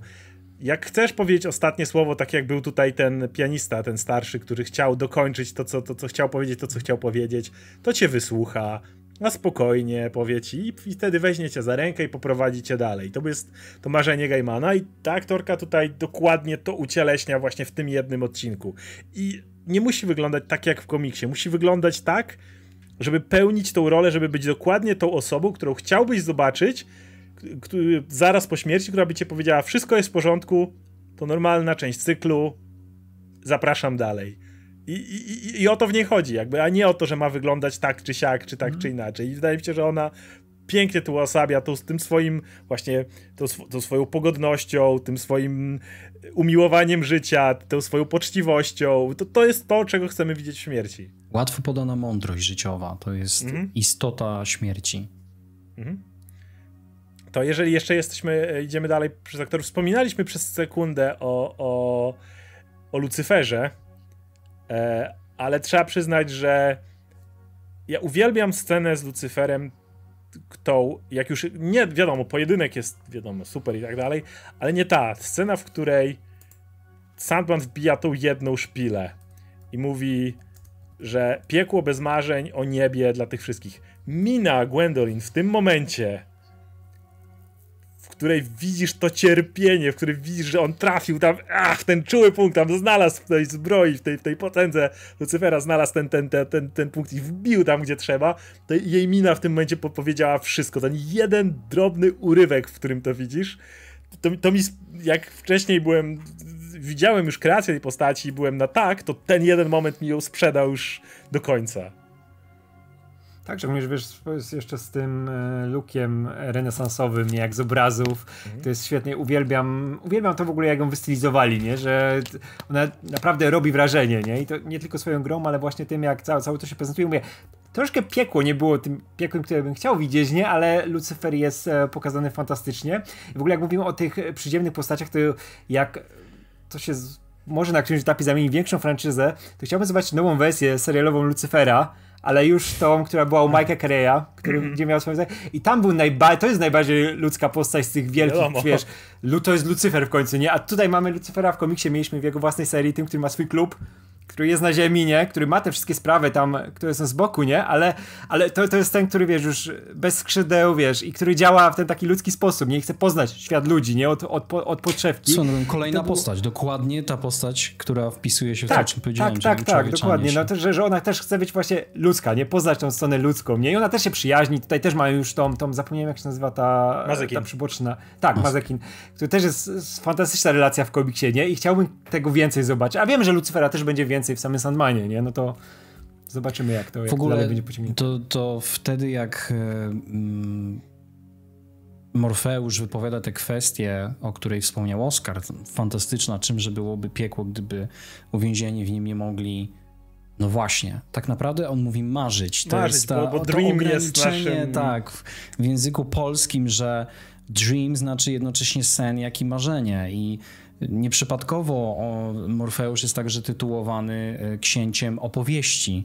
No bo to wszystko bierze się z naszej wyobraźni. On podsyca te wyobraźnie snami, ale chodzi o też sen na jawie, czyli kiedy odpływamy, zaczynamy o czymś marzyć, tam te światy buduje dla nas Morfeusz. Więc to ciekawe, jak, jak język ogranicza tak naprawdę rozumienie potęgi tej postaci. Mhm. Mm, ale swoją drogą nie, mo nie, mogę się, absolutnie nie mogę się doczekać e, adaptacji snu nocy letniej, gdzie to będzie miało szczególne znaczenie. I fajnie właśnie Netflix, to oczywiście też było w komiksie, ale bardzo podoba mi się... Tak, jak, jak oni akcentują ostrożnie, szczególnie widać to w tym DLC, które ostatnio wyszło, mhm. czyli Calliope, gdzie również zremasterowali tę historię, ale zaczynają umieszczać te, te, te okruszki, które pozwalają ci potem skonstruować większy lore, czyli już jest mowa o Orfeuszu, który jest synem Kaliope i, i, i Morfeusza. E, I już te hekaty powracają i wiadomo, że one coś tam majstrują sporo i coś tam mają jakąś zadrę z Morfeuszem. Już się pojawia gdzieś Szekspir e, przy, przy okazji Hoba Godlinga, więc podoba mi się, jak oni, to, jak oni to wyraźnie akcentują na zasadzie, możesz pomyśleć, że to na razie nie ma znaczenia, ale jednak zapamiętaj, że to był William Shakespeare. Mhm. E, tak, tak, tutaj wiesz, tutaj bez, bez spoilerów innych tomów, bo tego jeszcze dużo zostało, nie? Ale tutaj, jeśli ktoś nie zna komiksu, to warto zwrócić uwagę właśnie na takie najmniejsze szczegóły, bo Gaiman tą historię tak fantastycznie mm -hmm. poskładał i widzę, że twórcy serialu idą dokładnie w tą samą stronę i Gaiman dalej na to uważa bardzo, nie? Że daje te okruszki, nie? Te postacie. Jak tutaj się właśnie ten, cała historia z Rose, nie? I dom lalki, że się wydają rzeczy, które o, tak. to są takie pozostawione, żeby sobie mhm. były, nie? I to gdzieś dalej pójdzie historia Morfeusza, a jak zaczną wybijać te rzeczy, które tutaj zostały... Z jakby, tak, tak, tak. Jak to wszystko zacznie.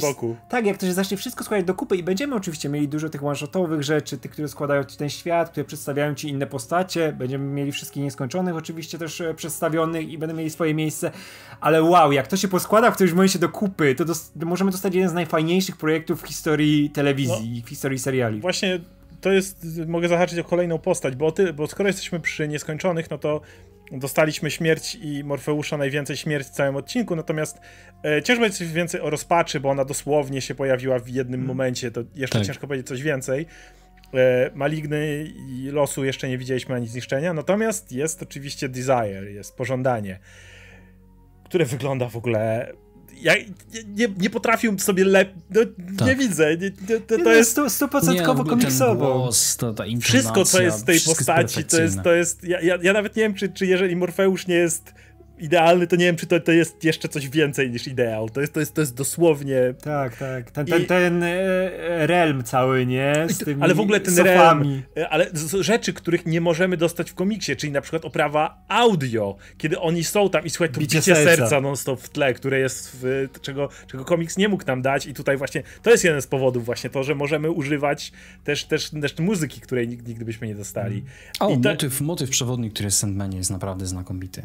Tak, to swoje. Yeah, ten, ten, ten, David Buckley fantastyczną oprawę zrobił. I ona jest taka senna, taka właśnie też melancholijna, ale bardzo oniryczna, nie? Że cały czas ci klimat buduje. I, I, w motywie z Desire mamy wspomnienie o tym, próbowałeś zrobić, żebym, żebym przelał krew rodziny. Nikt, jak. E, jeżeli ktoś nie zna komiksów, to nie wie o co w tym chodzi, ale jednocześnie rozumie, że to było istotne na tym etapie. Ale znowu Desire jest pokazany jako ten bad guy, w tym pierwszym sezonie, wiecie, kręcący wąsem I'm so evil i tyle. I to jest, no tak jest, jeżeli ktoś nie zna komiksu, to, to absolutnie tak może widzieć pożądanie, bo cały czas nie, nie mm, coś celowe, bo potrzebny był e, złoczyńca jakby tego sezonu i jasne, jest to Koryntczyk, ale jest też mastermind, którym jest pożądanie w tym momencie. Natomiast dopiero kiedy później zrozumiemy, jaka jest kosa pomiędzy pożądaniem Amorfeuszem. Zrozumiemy, czemu, zrozumiemy, że to jest pożądanie. Nie? Tak, to, to, to, tak, tak, tak, jak najbardziej. Natomiast e, no mimo wszystko wszystkie sceny, w których, których jest, to są sceny, w których ja jestem absolutnie pod wrażeniem. To są te sceny, w których nie mam nic do dodania audiowizualnie. Nic. Jak mówiłem, mówiliśmy, że w niektórych może by to lepiej wyglądało. Pałac pożądania nie, nie widzę, tak, to ale jest też, perfekcja. Też, też te kadry na żywca wyjęte, jak e, Morfeusz łapi pożądanie za głowę, tak od mm -hmm. góry, wiesz, i zaczyna z nim rozmawiać. Wow, super to wyszło. No dla mnie cały odcinek piąty E, już e, nie szczędząc pochwał dla Davida Thulisa, który zagrał Johna Dee, który jest naprawdę zremasterowaną postacią względem oryginału, gdzie był jednowymiarowym jakimś tam naukowcem, był który jak zombiak, był szaleńcem. Tutaj zamiast zabijać każdego przypadkowo jest rzeczywiście jakaś jego wizja utopii, która jest zbudowana na jego traumach, że chciałby, żeby ludzie byli szczerzy, prawdomówni, ale to jest tak fenomenalny horror psychologiczny ten, ten, ten odcinek. Ja po prostu byłem wryty w ziemię, jakby jakbym puścił to komukolwiek i powiedział, obejrzyj tylko ten jeden odcinek i nie trzeba byłoby znać lore Sandmana, nie trzeba byłoby wiedzieć o co chodzi, to i tak by się broniło. To jest, to jest dla mnie to było jak y, przedostatni odcinek y, miniserii Watchmen, e, o, o, o doktorze Manhattanie I, mhm. i, to właśnie było coś takiego, tak po prostu jedna zamknięta historia, niesamowite to było. To był fantastyczny odcinek e, jeszcze właśnie znowu i znowu będę wracał do, do, do mojego tutaj ulubionego motywu, czyli do tego, że to samo Gaiman powiedział, że w komiksie to była jedna krótka historia, ale tutaj, ponieważ skupiliśmy się bardziej na relacji Johna z jego matką, czego nie było w komiksie, na, na całym tym motywie, w momencie, w którym on dociera do tej stołówki, to trik polega na tym, że jeżeli zagralibyśmy to jak w komiksie, kompletnie byśmy tego nie kupili. Bo w komiksie to miało być miejsce, w którym działy się straszne rzeczy, ale wiadomo, tam mieliśmy narratora, mieliśmy trochę inne rzeczy. Tutaj, i to znowu cytuję samego Gaimana, zależało mu przede wszystkim na tym, żebyśmy poznali te postacie zanim doszło do tych rzeczy, że najważniejsze było cały odcinek, który już był trochę historią, w Morfeusza nie było, bo był nieprzytomny przez cały odcinek, ale to był właśnie ten odcinek, w którym stwierdzono, nie, nie, nie, nie, nie możemy tego opowiedzieć tak jak w komiksie, to, to nie wybrzmi, nie dostaniemy tych emocji, które chcemy dostać. I uwielbiam, jak ten odcinek niespiesznie przedstawia nam tu jest ta kelnerka, to są jej problemy, ona próbuje być miła. Tutaj mamy tą parę, która przychodzi, która ma swoje te problemy. Ten odcinek bardzo powoli dobudowuje nam kolejne tak. etapy tego, tych rzeczy, że jak dochodzimy do momentu, kiedy wszystko zaczyna wylaty, wylatywać na zewnątrz, dokładnie wiemy, na czym stoimy. I tak jak mówię, gdyby nie to, że stwierdzono w tym miejscu, i dlatego ja tak trzymam kciuki za to, żeby takich piątych odcinków było więcej. Nie trzymajmy się, nie trzymajmy materiału źródłowego na ołtarzyku, nie, nie, nie, nie starajmy się, nie, nie, nie. Piąty odcinek jest tego najlepszym przykładem. Powolne zbudowanie, zrobienie tego na swój sposób, zrobienie z tych postaci przede wszystkim postaci, bo w komiksach to nie były, to nie były postacie nawet, to, to, to, to, co się tam działo. Wiesz co jeszcze? Bo to też e, fantastycznie jest zaadaptowane w ten sposób, że łączy się z tym motywem przewodnim uwięzienia, bo mhm. w komiksie mieliśmy doktora Destiny, który był po prostu złoczyńcą z DC, który tam... tak, tak, tak, zwariowany gość wchodził w ten, e, w sny, przejął tutaj artefakt jak w RPG-u mhm. e, Morfeusza, nie? I mógł mocniej robić te rzeczy, które robił wcześniej, nie? Złoczyństwo, nie? I tego typu ten. Tutaj mamy dzieciaka, który był całe życie w klatce, bo matka się o niego martwiła, mhm. E, wiesz, walczyła o niego, aż za bardzo się martwiła i doprowadziła go do tego stanu przez magiczne rzeczy, w którym się znalazł, nie? Ale on miał cały czas tą mentalność dziecka, nie? Który, który próbował odkryć jak działają ludzie cały czas, nie? Bo nie przebywał z ludźmi, nie? Dlatego ten odcinek tak mocno wybrzmiewa, nie? I on się łączy z tym motywem uwięzienia, bo i e, John Dee był uwięziony. Wcześniej mieliśmy Morfeusza, który siedział w klatce przez lata. Mamy Koryńczyka, który nie chciał być uwięziony, nie? To wszystkie te postacie mają te styczne i każda z tych postaci chce poznać, jak działa ludzkość, nie? Bo Koryńczyk to samo chciał zrobić, nie? Jego, wiesz, on też się przyglądał tym innym, na przykład e, mordercom, nie? Który on dlatego też, wiesz, że on chciał mieć z nimi jakieś połączenie, nie? Chciał pod, podpatrzyć ich, jak oni działają, nie? Czemu robią to, co robią, nie? To jest cały ten serial to jest piękna wiwisekcja ludzkiej natury z różnych spojrzeń ludzi, którzy w jakiś sposób są uwięzieni przez swoje, nie wiem, czy to uwarunkowania, czy wychowanie, nie? Czy rolę, która jest im przypisana, nie? I to wszystko się składa do kupy, nie? I te postaci się od ciebie odbijają, nie? To jest, to jest momentami nawet bardziej zwarte niż to, co się działo w komiksie, nie? Gdzie tam jednak Gaiman chciał te swoje wszystkie fascynacje, które wyniósł z czytania wielu książek, czytania wielu komiksów, oglądania filmów, nie? To, był te, to jest ten typ autora, który, wiesz, wychował się na tym jak e, no, reżyserzy z nowej ery Hollywood, nie? Z nowego Hollywood. Jak Spielberg, jak Lucas, nie? Oni wszystko to przetwarzali, mieli pełną głowę tych rzeczy i przetwarzali na swój sposób, nie? I tak wyglądał komiks, a tutaj widać, że Gaiman to, co przedstawił w komiksie, jeszcze bardziej e, próbował do kupy zbić, żeby jeszcze bardziej ta historia opowiadała o czymś, nie? Żeby była konkretna, nie? I wydaje mi się, że to może jeszcze fajniej wybrzmiać w kolejnych sezonach, nie? Że on nie chce powtórzyć tego, co był w komiksie, nie chce, żeby to było aż tak rozbuchane, tylko chce opowiedzieć konkretną historię o tych postaci, które mhm. tutaj przedstawia. Nie? No ja jeszcze zwrócę uwagę, tak jak Oskar przed chwilą powiedział, że dzięki temu, że teraz mam adaptację serialową, to pojawia się na przykład muzyka, kiedy jesteśmy w Pałacu Desire, ale w, przy tym piątym odcinku to jest e, ta tak. reżyseria, która jest sztuką zarządzania uwagą widza. Jak to jest fenomenalne. Jakby, ja, ja, nie czułem tego horroru, jak czytałem ten pierwszy nie, tom nie, właśnie nie. był John Dee. Tam się straszne rzeczy dzieją. Tam też ale, jest Ale dostajesz je w opowieści, nie? To jest narracja, gdzie opowiadają Dokładnie. o rzeczach strasznych, które się dzieją. A tu, a tu przeżywasz to, nie? A, i, I tam to jest jeszcze przeplatane innymi zdarzeniami w tym samym hmm. czasie, a tutaj mamy ciągiem, nawet nie ma morfosza, cały czas po prostu coś się dzieje i to było tak fenomenalne, jak, jak to oglądałem, że oglądacie od pierwszej minuty ten, ten diner, w którym dzieje się cała akcja i macie w głowie jedną myśl. The shit is about to go down.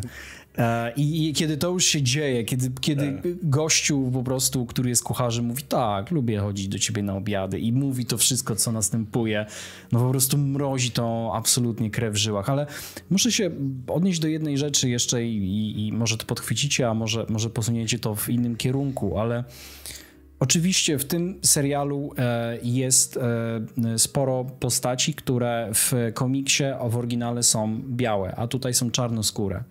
I nie zliczę ilości komentarzy, które pojawiły się pod, pod, pod naszą rozmową live, czy, czy pod moją recenzją Sandmana. Dlaczego? Dlaczego? Dlaczego potrzebujemy tak wielu postaci czarnoskórych? I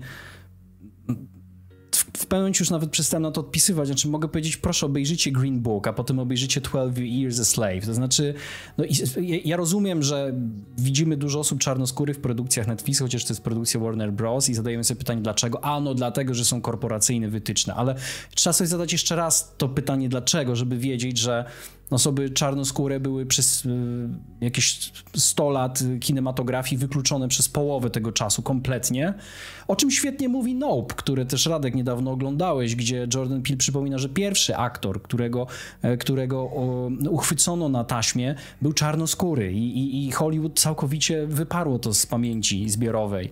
E, I, i poza tym Afroamerykanie byli całkowicie wykluczeni z kultury przez wieki, więc to jest odpowiedź na pytanie, dlaczego tych postaci czarnoskórych i, i ciemnoskórych jest w tym serialu e, dużo, ale i tu mam pewne ale zaczyna się popadać w pewne absurdy. To znaczy, ta inkluzywność rasowa, która mnie bardzo odpowiada, prowadzi do takiego absurdu, że mamy w całym serialu tylko jedną osobę azjatyckiego pochodzenia. Tylko jedną. I to jest e, ta menedżerka Vanguard, tak, która tak, tak. pojawia się w tym odcinku. Jakby, jeżeli już próbujemy odtworzyć jakkolwiek realia struktury społecznej, mhm. dajmy na to Stanów Zjednoczonych, no to trzeba by to jakoś wybalansować. I prowadzi to też do takich absurdów, że Unity Kincaid, która tu jest babcią, ale w latach dwudziestych się urodziła, jest bardzo bogatą kobietą, która odziedziczyła ogromny spadek po swoim także czarnoskórym ojcu. Nie ma takiej możliwości, mhm. żebyś w Wielkiej Brytanii w latach dwudziestych zrobił taki majątek i potem taki majątek przekazał swojej córce. Więc absolutnie prowadzi to do, do absurdów i, i, i Rysław ciekawie argumentował, że to potrafi wypaczać te postaci w jakiś sposób. Ja się nie do końca z tym zgadzam, ale mam obawę, że w przyszłości może prowadzić do pokus. Że w przyszłości może doprowadzić do sytuacji, w której Gaiman powie, no ale tu jeszcze y, zmieńmy z, z płcią kompletnie nie mam problemu, ale na przykład wpadać właśnie w takie pułapki, żeby dokonywać takich przetasowań, które mogą wpłynąć na istotę tego, jaki jest background danej postaci. Ale generalnie ja w ogóle znając źródło, nie czuję, żeby był, była tutaj przesada, zarówno jeżeli chodzi o, moim zdaniem, fantastyczną, naprawdę w szerokim spektrum reprezentację osób e, LGBT, a, Która była też bardziej... w komiksie swoją drogą. Dokładnie, dokładnie. A, a tym bardziej, żeby było y, nadmiernie przesadnie, jeżeli chodzi o reprezentację także postaci E, od znaczy, wiesz, to, to jest prze, przekrój zupełnie normalnie, bo to wyszły te rzeczy naturalnie, nie? Jakby na, nawet nie wiem, czegoś tu można doczepić, nie? Bo te wszystkie relacje, które tutaj były, te związki i nawet one, wiesz, były pokazywane w tych, no, tak jak mieliśmy to w Dinerze, nie? Że ten, co, co Mitch nazywał? Ten, ten kucharz, nie? Tak. I te rzeczy, które z niej wychodzą, nie? No to jest ze wszystkich stron pokazane, nie? To nie jest tak, że, że wiesz, że mają ci wszystko albumowo pokazywać w taki sposób, nie? Że tutaj dodajemy, żeby przypodobać się komuś, nie? Czy ten, nie? Tutaj nie, tutaj po prostu te postacie są postaciami przede wszystkim, nie? Czy, czy to mają jakiekolwiek tam rasy, I Koreańczyk, który ma tak casualowo no. po prostu tak, preferencje tak, właśnie, o to mi chodzi, nie? Gościu, to jest, właśnie to mi się najbardziej podoba. Gościu, na którego lecą wszystkie kobiety w serialu. Znaczy bez przesady, ale generalnie każda kobieta patrzy Wszyscy na niego mówią, że jest czarowana. piękny, to jest coś, co jest e, Dokładnie tak, a on, nie, ja preferuję facetów. I Wiesz co, jeśli chodzi o e, sam, samą tą inkluzywność, to powiem szybko, bo e, jest jedna rzecz, na którą ja, ja, którą ja zawsze przypominam w takich sytuacjach, to jest e, mój, mój, ulubiony jakby przykład tego, dla, dlaczego to jest ważne i dlaczego czasami lekkie przepchnięcie czegoś ma znaczenie, czyli to jest najsławniej moja ulubiony przykład, czyli Rooney Rule, czyli zasada z NFL. Czyli motyw, w którym przez długi czas e, w klubach NFL-owych nie było ani jednego czarnoskórego trenera. Ani jednego. I się okazało, że nawet podczas interview sprawdzono, również nie bierze się pod uwagę czarnoskórych trenerów. Więc wprowadzono Rooney Rule, które nie powiem jaki procent w tym momencie, bo to się też zmieniało w ostatnich latach, ale zaczęło się od tego, że jak dobrze pamiętam, że jeden na dziesięciu e, interviewed właśnie na trenerów ma być konkretnie z mniejszości. To nie może być biały facet. Dokładnie. Interview dla jasności. Nikt nie kazał go zatrudniać, nikt nie mówił, że okej, okay, teraz ta drużyna to musi wziąć czarnoskórego trenera, bo inaczej nie wyrabiamy z normy. Nie, nie, ma być przesłuchiwany. Równe szanse. I co się okazało? Ej, nagle w NFL zaczęli pojawiać się czarnoskórzy trenerzy. No kto by pomyślał, że są tacy kompetentni? Tylko, że nikt nie dawał im szansy. A, a, a, a co trzeba było zrobić, żeby dać im szansę? Trzeba było wprowadzić prawo, które wpycha im szansę dosłownie. Jak niektórzy mówią, wpychanie na siłę i tak dalej. To jest moja pewna obrona co do wpychania na siłę. Jasne, nie, nie wpychanie na siłę pod względem ja, ja uważam, że istnieje coś, co nazywa się wpychanie na siłę i to jest tokenizacja, która też jest problemem, o której często mówię. Natomiast w momencie, w którym wymusisz równe szanse, to nagle się okazuje, że osoby, których nawet nie brałeś pod uwagę, to, to, to mówię, to tak jak właśnie w, w, przypadku aktorów. Wyobraź sobie, że masz aktorów i masz e, materiał źródłowy, w których oni byli konkretnie, konkretnej płci, konkretnej e, e, konkretnego koloru skóry i tak dalej. Ja tak jak mówię, nie jestem fanem e, trzymania się jeden do jednego, bo inne medium często wymaga innych warunków. I co się stanie, kiedy będziesz brać tylko i wyłącznie osoby, które wyglądają tak jak postać w komiksie, czy w, mhm. książce, gdziekolwiek. No to masz taką pulę. A nagle rozszerz się na pozostał na inną płeć, na, na inny wygląd, nagle masz taką pulę i się okazuje, że jednak osoba, która po prostu idealnie ci pasuje w tym medium, to jest ktoś, o kimś nawet byś nie pomyślał. Myślę, że ze śmiercią może być taki przykład. Jestem pewien, że oni przesłuchiwali e, aktorki, które były również innych kolorów skóry, i zobaczyli tą jedną aktorkę, która i, i castingowcy i zakładam, że Gaiman stwierdzili, tego szukamy. To tak, jest dokładnie to, co uosabia wszystkie cechy, które potrzebujemy w naszej śmierci. Ale ty nie pamiętam, czy ktoś z reżyserów o tym pisał, czy nawet sam Gaiman, że właśnie, że ta Howell Baptiste po prostu zajebiście na castingu zagrała. O to chodzi. To jest nasza śmierć. O to chodzi, bo, bo, się nie zamykamy. Bo mówię, y, ludzie mówią, o, że, że to i to. Jestem przekonany, że były tam też białe aktorki. Jestem przekonany, że były w castingu, brały, były brane pod uwagę, ale właśnie o to chodzi. Co się dzieje? Natomiast... Tak, ale wiesz, na przykład mamy, mamy, mamy Lucien, która, wiesz, w komiksie była białym gościem, tutaj jest czarnoskórą kobietą i jest, jest znakomita, nie? Jest, jest, jest, jest fantastyczna. Natomiast y, tego, czego się odnosi, że do babci, prababci chyba, babci, czy, czy to jest prababcia? Już Ona jest babcią, babcią, babcią Rose Walker. Rose. E, do babci właśnie Ro, Rose Walker e, zgodzę się z tym. To jest jedna rzecz, której nie jestem fanem, e, bo w momencie, w którym uderzasz w te, ten element z rzeczywistości, powiedzmy, tak. Ja nie jestem w stanie zawiesić niewiary. Ja nie mam najmniejszego problemu, jeżeli chcesz pokazać arystokratyczną rodzinę brytyjską, która jest, ma na przykład czarnoskóra w, nie wiem, wiktoriańskiej Wielkiej Brytanii, ale nie możesz mi wtedy powiedzieć, no bo to są tamte czasy i tyle. Jeżeli chcesz mi stworzyć fantastyczny świat, w którym historia poszła inaczej, kolonializm wydarzył się zupełnie inaczej i teraz przez to mamy zupełnie tak. inne sytuacje, żaden problem. Z przyjemnością dawajcie mnie to super pomysł. Natomiast mam problem z tym, kiedy próbujesz to uderzyć, ale nigdy nie. I, i mówisz, to jest rzeczywistość. i w sumie nie chcemy ci tłumaczyć nic, ale udajemy, że to jest ten świat, zgodzę się z tym, wydaje mi się, że jak mówisz A, to powiedz B, a jak nie, to, to możesz to zrobić inaczej. Jakby można było wymyślić 10 tysięcy innych powodów, dla których e, babcia Rose Walker jest super bogata. Ktokolwiek mógł jej przepisać spadek, mogło być milion innych powodów. E, nie, nie było to potrzebne i, i zgadzam się z tym, że to jest ten, ta jedna rzecz, która jest niepotrzebna i, i, i nic nie dodaje tak naprawdę. E, no, to to w, te, w tej kwestii e, y, zrobione.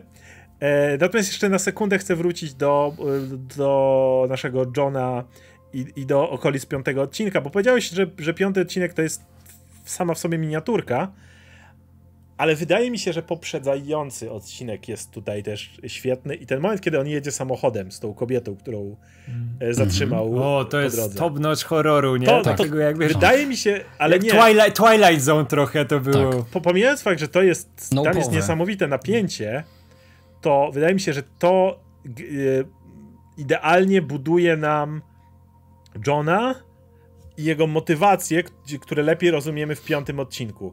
Bo to jest ten moment, w którym on się jej uzewnętrznia. Opowiada o swojej relacji z matką, opowiada o swoich problemach i jest jedna rzecz, której John absolutnie nie znosi. Bo ty mówisz o uwięzieniu. Ja uważam, że co innego jest jego tutaj kluczową rzeczą. Kłamstwo. Kłamstwo. To jest jedna rzecz, której absolutnie nie toleruje. Matka go tak. okłamywała całe życie i on w tej rozmowie z tą kobietą jest po prostu podkreśla to pięć razy, jak on nie znosi, kiedy jest okłamywany. I ona też odpowiada wtedy o swoim mężu, który ją okłamywał i te wszystkie rzeczy, które ją łączą. I też ten, ten payoff tego wszystkiego, kiedy daje jej ten, ten amulet na końcu. I tak, i, i to, to, to jest niesamowite. Dla, dla, dla fanów w szczególności, ponieważ to jest jeden do jednego verbatim przeniesione, tylko on sięgał po pistolet i strzelał jej w głowę w komiksie, a mhm. tutaj daje jej ten amulet e, ochrony. Co, co jest lepsze, bo, Oczywiście. Bo, bo, bo działa to świetnie, bo to jest ta kobieta, która miała go odwieźć i ona na niego poczekała, ona go nie okłamała. I ona... mówi, że zawiezie go dalej. Mówi, nie wiem czemu do końca, tak, ale, ale tak. Jest szczerą osobą wobec niego. I on nie jest w stanie się temu oprzeć. To jest coś, czego on nie miałby w sobie siły, żeby zrobić jej krzywdę, bo jest tą osobą, której, której on nie, która jest dokładnie tak on chciałby, żeby świat widzieć, co wtedy pokazuje nam ten piękny element piątego odcinka, kiedy spotykasz, kiedy on spotyka właśnie po drodze taką szczerą, dobrą osobę i wiemy wtedy, że jego intencje są dobre. On chciałby, żeby takich jak ta pani, która go podwoziła, żeby cały świat tak wyglądał i kto by z nas nie chciał. E, ale właśnie dla, dlatego ten piąty odcinek jest tak makabryczny, więc dlatego mówię, że tak piąty, ale jednak czwarty jest tutaj tym... Tak, no ogólnie e, ca cała, cała postać Johna ona jest dużo lepsza, tak jak mówisz wcześniej, niż w komiksie, nie? To, to nie jest gość, który po prostu, o, jestem złoczyńcą, jestem mordercą i teraz mogę to robić mocniej, tylko to jest gość, który, on tutaj, wiesz, nikogo nie atakuje otwarcie, nie? Jak tam zostaje mm. ten jeden gość, który umiera, to dlatego, że on ma amulet obronny, nie? I on mu mówi, nie rób tego, nie? Tak, tak. Typ to zrobił i dlatego zginął, nie? No, no, no, że on nie, nie, nie robi tego wprost, nie? Co to było, w komiksie było to tanie, nie? No bo to był złoczyńca. To były te naleciałości świata DC, nie? Że tam się tak. pojawiały te postacie, Martian które... Hunter, jeszcze, jeszcze domykał no, sprawy Scarecrow był tak. Warkam, bo John Dee był tak, Warkam. Tak, i... tak, tak.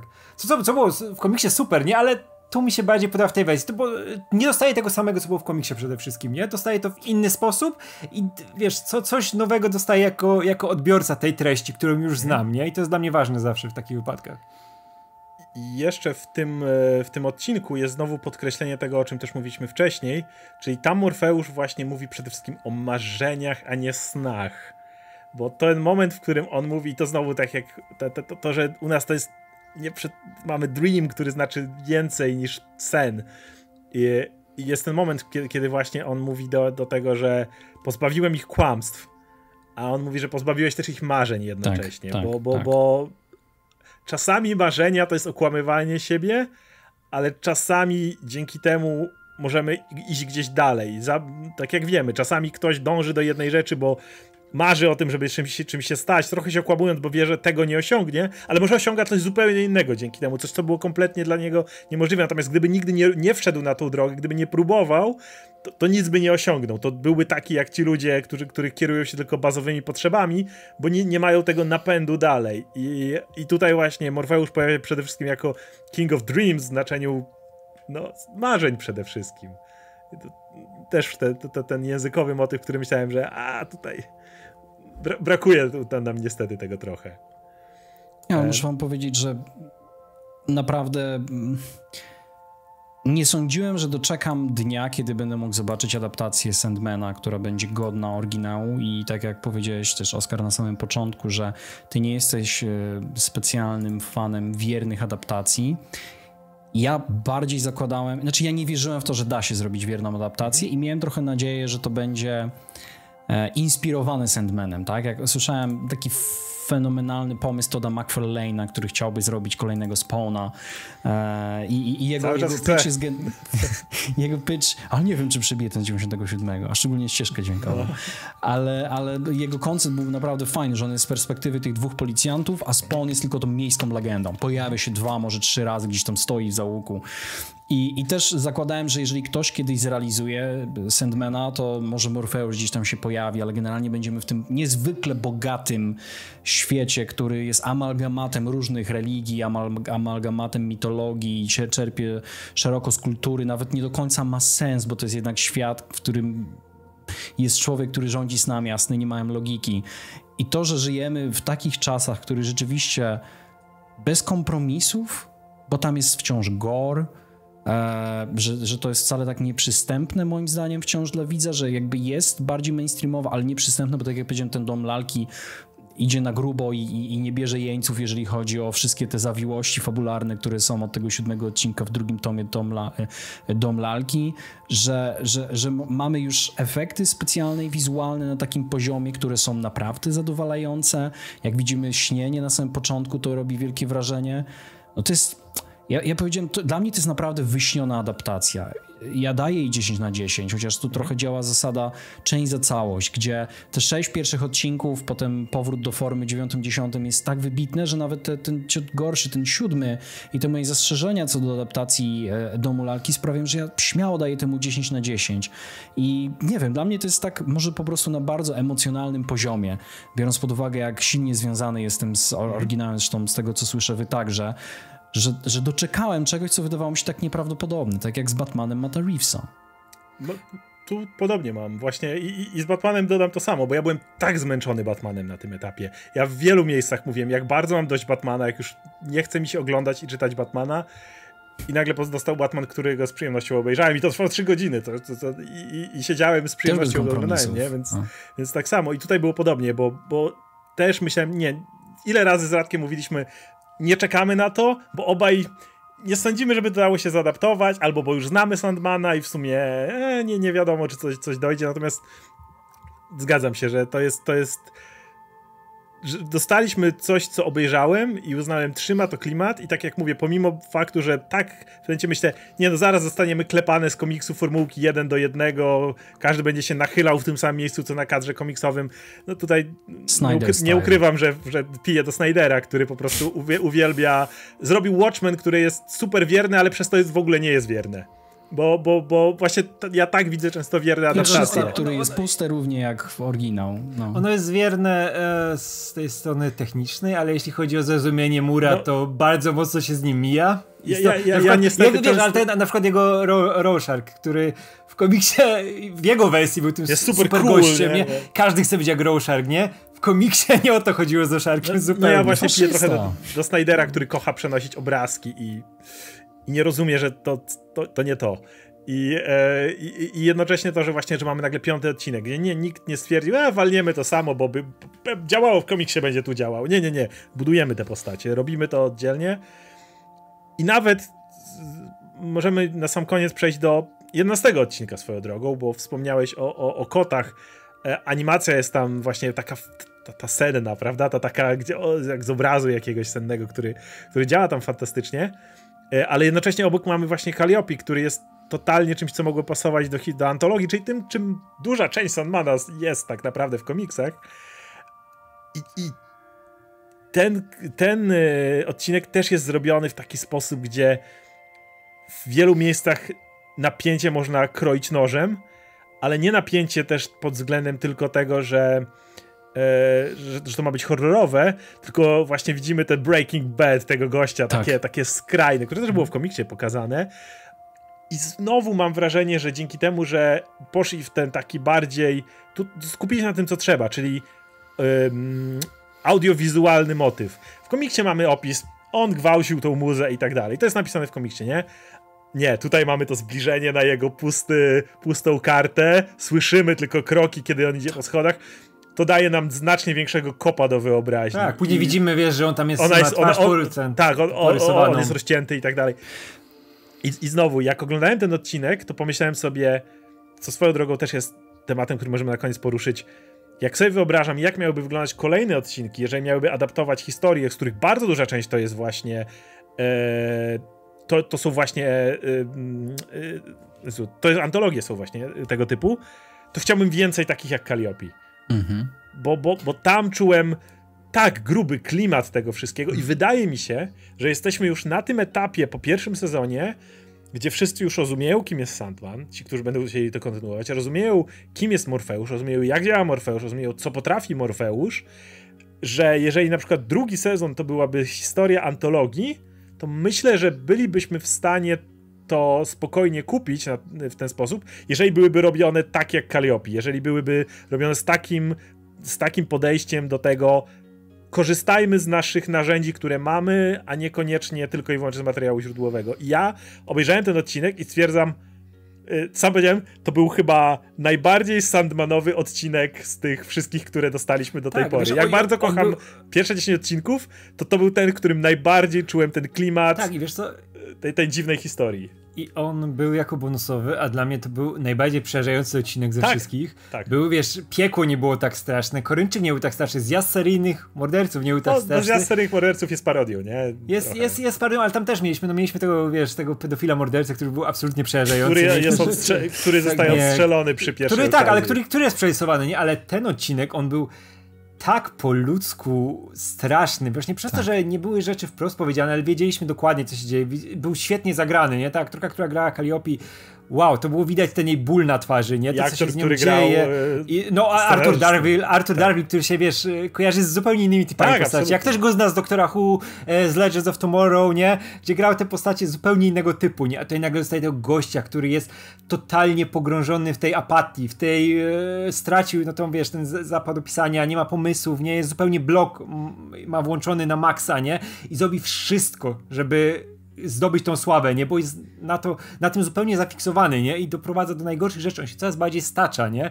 I dlatego tak działa kara sprowadzona przez e, Sandmana na niego, nie? To, to jest fantastyczne, ale ja byłem absolutnie przerażony po tym odcinku, nie? Ja wiedziałem, jak też wprost było to podane w komiksie, nie? I wiedziałem, czego się spodziewać, ale tutaj działają te zagrywki typowo filmowe, nie? Które ci zupełnie inny sposób to pokazują, nie?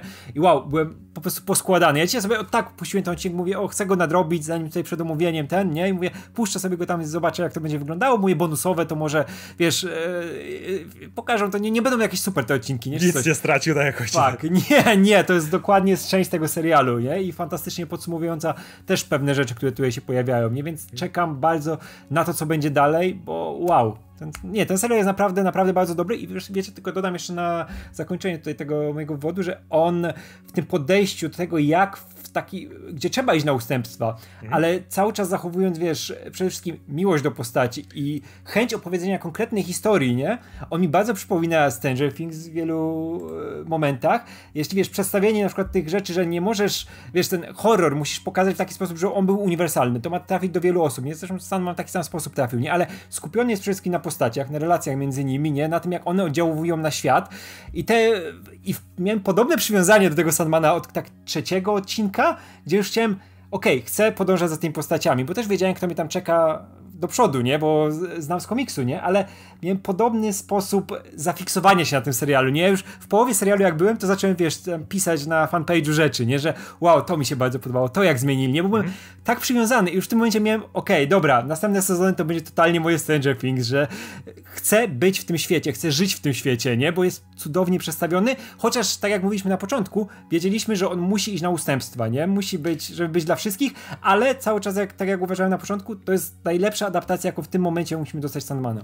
Już e, Filip ci oddam głos, bo zakładam, że nie miałeś okazji się o Calliope jeszcze nigdzie wypowiedzieć, bo to na świeżo wyszło, ale to do, do, kończąc to, co, co, co powiedziałeś, to mówisz na ustępstwa, to jest to, co uwielbiam w e, adaptacjach, czyli tak zwane coś za coś. Nie mogę pokazać tego, to zamiast rypać to dokładnie tak jak jest, albo wręcz, no nie mogę to wytnąć. Pe pewnie tutaj e, ja, ja jestem wyjątkiem. Wiem, że większości osób się podoba, no ja nie jestem wielkim fanem Duny ostatniej, bo uważam, że Duna ostatnia jest dokładnie filmem, który jedzie z książką równa, a jak czegoś nie może, to nie pokaże, więc tego nie jestem fanem. A tutaj jest właśnie ten motyw, w którym mam to poczucie, że za każdym razem, kiedy mówi, kiedy ktoś stawał przed miejscem, okej, okay, nie możemy tego, no zgodzę się, może poza siódmym odcinkiem, ale poza tym, kiedy ktoś stawał w miejscu i stwierdzał, okej, okay, nie możemy tego pokazać tak jak w serialu, no nie zrobimy, nie damy rady, jakie mamy inne narzędzia, jakie mamy inne możliwości, żeby pokazać to w swój sposób. Więc to coś za coś to jest coś, co, co uwielbiam, kiedy wszyscy zdają sobie sprawę nie tylko co możemy przełożyć, ale co możemy dać z siebie dodatkowo. Tak, nie? Zamiast tego, czego nie możemy Dokładnie. Dać, no, to jest prawda. może to jest kwestia tego, że moja pamięć wyprowadza mnie na manowca, ale wydawało mi się, że jednak Kaliope w komiksie to po pierwsze była krótsza historia, mhm. oni ją tutaj trochę twórczo rozwinęli, ale była trochę mroczniejsza. To znaczy, wydaje mi się, że Kaliope gdzieś tam była przywiązana w tej piwnicy, e, tylko nawet nie pamiętam, czy ona była w pokoju, czy w piwnicy, ale nawet nie miała za bardzo linijek dialogowych. Tylko problem polega tak, na tym, ona że... była tam taką milczącą. Ale główny tak. bohater też, ale ten pisarz też prawie nie miał. Większość rzeczy to była narracja. Mhm. Większość tej historii była narracja, więc to jakby żadne z nich nie mówiło. Było powiedziane, co on robi i co się dzieje. Może, może bym powiedział, że ciut za bardzo rozciągnięta była ta, ta, ta historia. Rozumiem tą ekspozycję, która fajnie pokazała, bo rzeczywiście bombarduje ten serial. Nowy, to, to jest właśnie zarzut, który często pojawił się w komentarzach u mnie, że nagle tyle się nowych postaci pojawia i nie wiadomo na kim mam się skoncentrować, szczególnie tego siódmego odcinka. A tu Kaliope się pojawia i zdradza nam całą historię, może nie całą, ale duży outline prezentuje tego, co ją łączyło z Morfeuszem, że mają dziecko, że mają syna. Nawet nie pamiętam, czy w komisji w tej krótkiej historii gdzieś to się pojawiało. Chyba nie. W każdym razie Morfeusz miał motywację, żeby ją uwolnić. I to jest ciekawe, bo ja się całkowicie z wami zgadzam, że uważam, że trzeba rozwijać tę serię w sposób twórczy w adaptacji serialowej, nie niszcząc fundamentu. A tym fundamentem jest ten generalny story arc, co chcemy przekazać i, i esencja każdej z tych postaci, przede wszystkim nieskończonych, czy właśnie takiego na przykład Lucyfera. Natomiast tutaj ciekawe było to, że ja pamiętam, ta historia z Calliope kończy się tak, że on rzeczywiście zaraża go mm, nad, nad, nadmierną kreatywnością i pomysłami. On nie może ich zwerbalizować w żaden nie sposób. Nie jest ich utrzymać w głowie. I zaczyna, tak. rzeczywiście zaczyna łamać sobie paznokcie, próbując pisać po murze, żeby, żeby to jakoś zapisać. A tu to się ciągnie jeszcze i ona mówi, i to mi się podobało, że Calliope mówi, ja chcę, żebyś go uwolnił. Uwolni śmiertelnika. Tego nie ma w komiksie.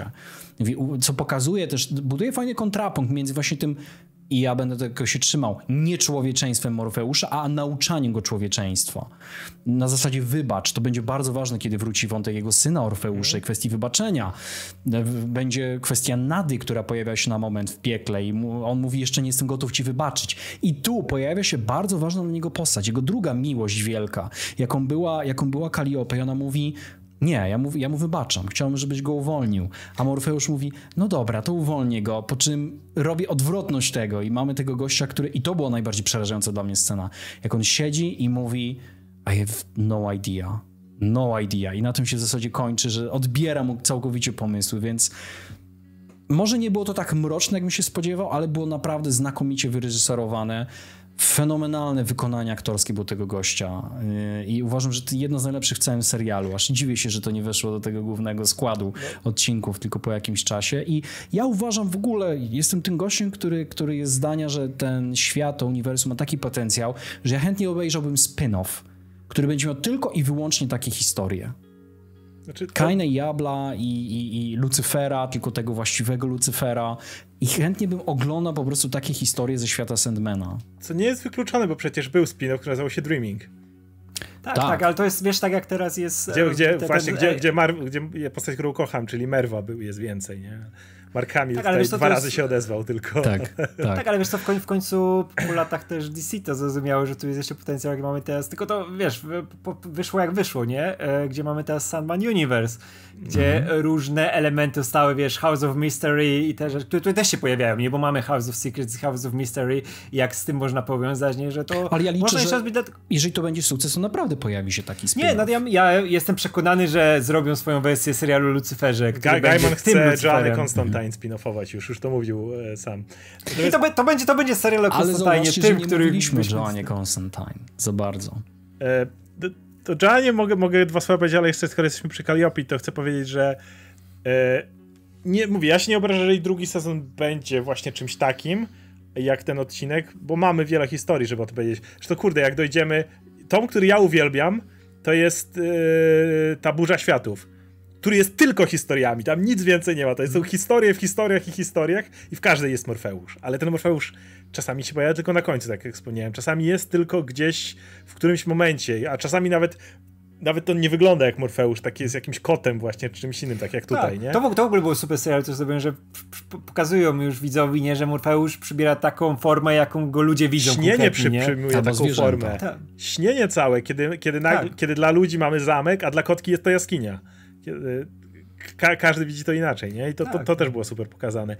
W tym odcinku e, uwielbiam to, jakby wspomniałeś wcześniej o, o, o, Breaking Bad i właśnie ten moment, w którym widzimy, jak ten gość się pogrąża. Jak za, zaczynamy od tego gościa, który wydaje się sympatycznym gościem.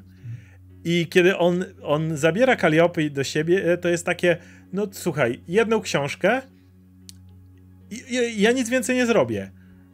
E, próbuję jej prezenty dawać. Spróbujmy w ten sposób, spróbujmy tak. I widzimy, jak, jak, jak to tak zaczyna uderzać, uderzać, uderzać, uderzać, uderzać.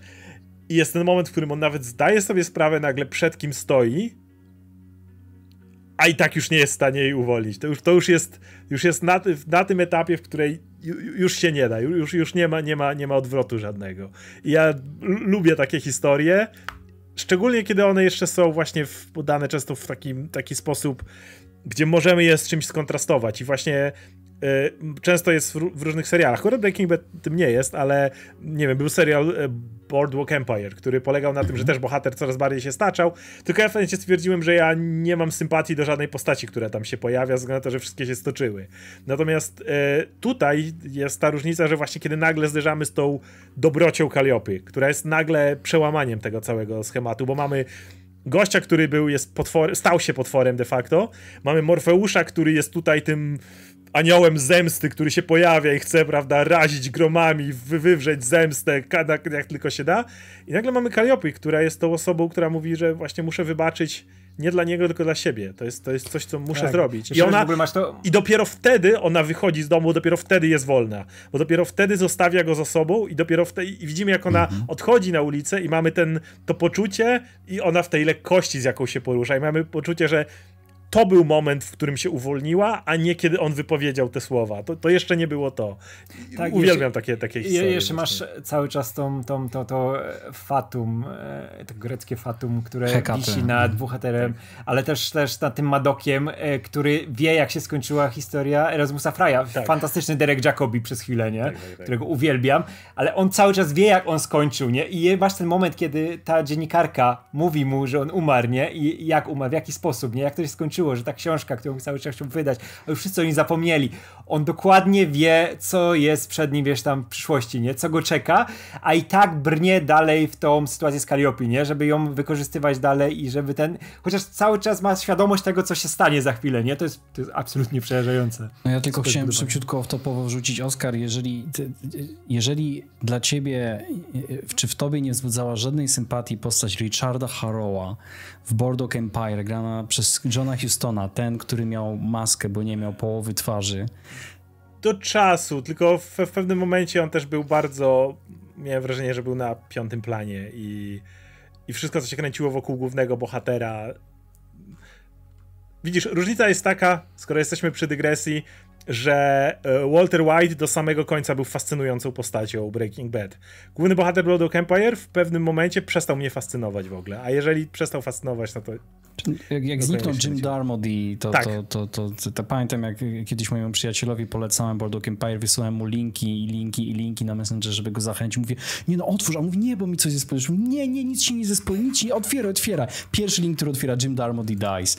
Także, e, ale nie, Boardwalk Empire naprawdę było, było fantastycznym serialem, ale jeszcze jak, jak mówiliście teraz o tej Calliope, pomyślałem o jednej rzeczy, która mi się faktycznie bardzo podoba względem oryginału, jak rozbudowano faktycznie też reakcję samej Calliope, jak ją upodmiotowiono. Myślę, mm -hmm. że mhm. każda kobieta, która w jakiejkolwiek formie doznała przemocy ze strony mężczyzn, czy jakiejkolwiek formy opresji, w szeroko rozumianej kulturze gwałtu będzie inaczej patrzona na ten odcinek niż my.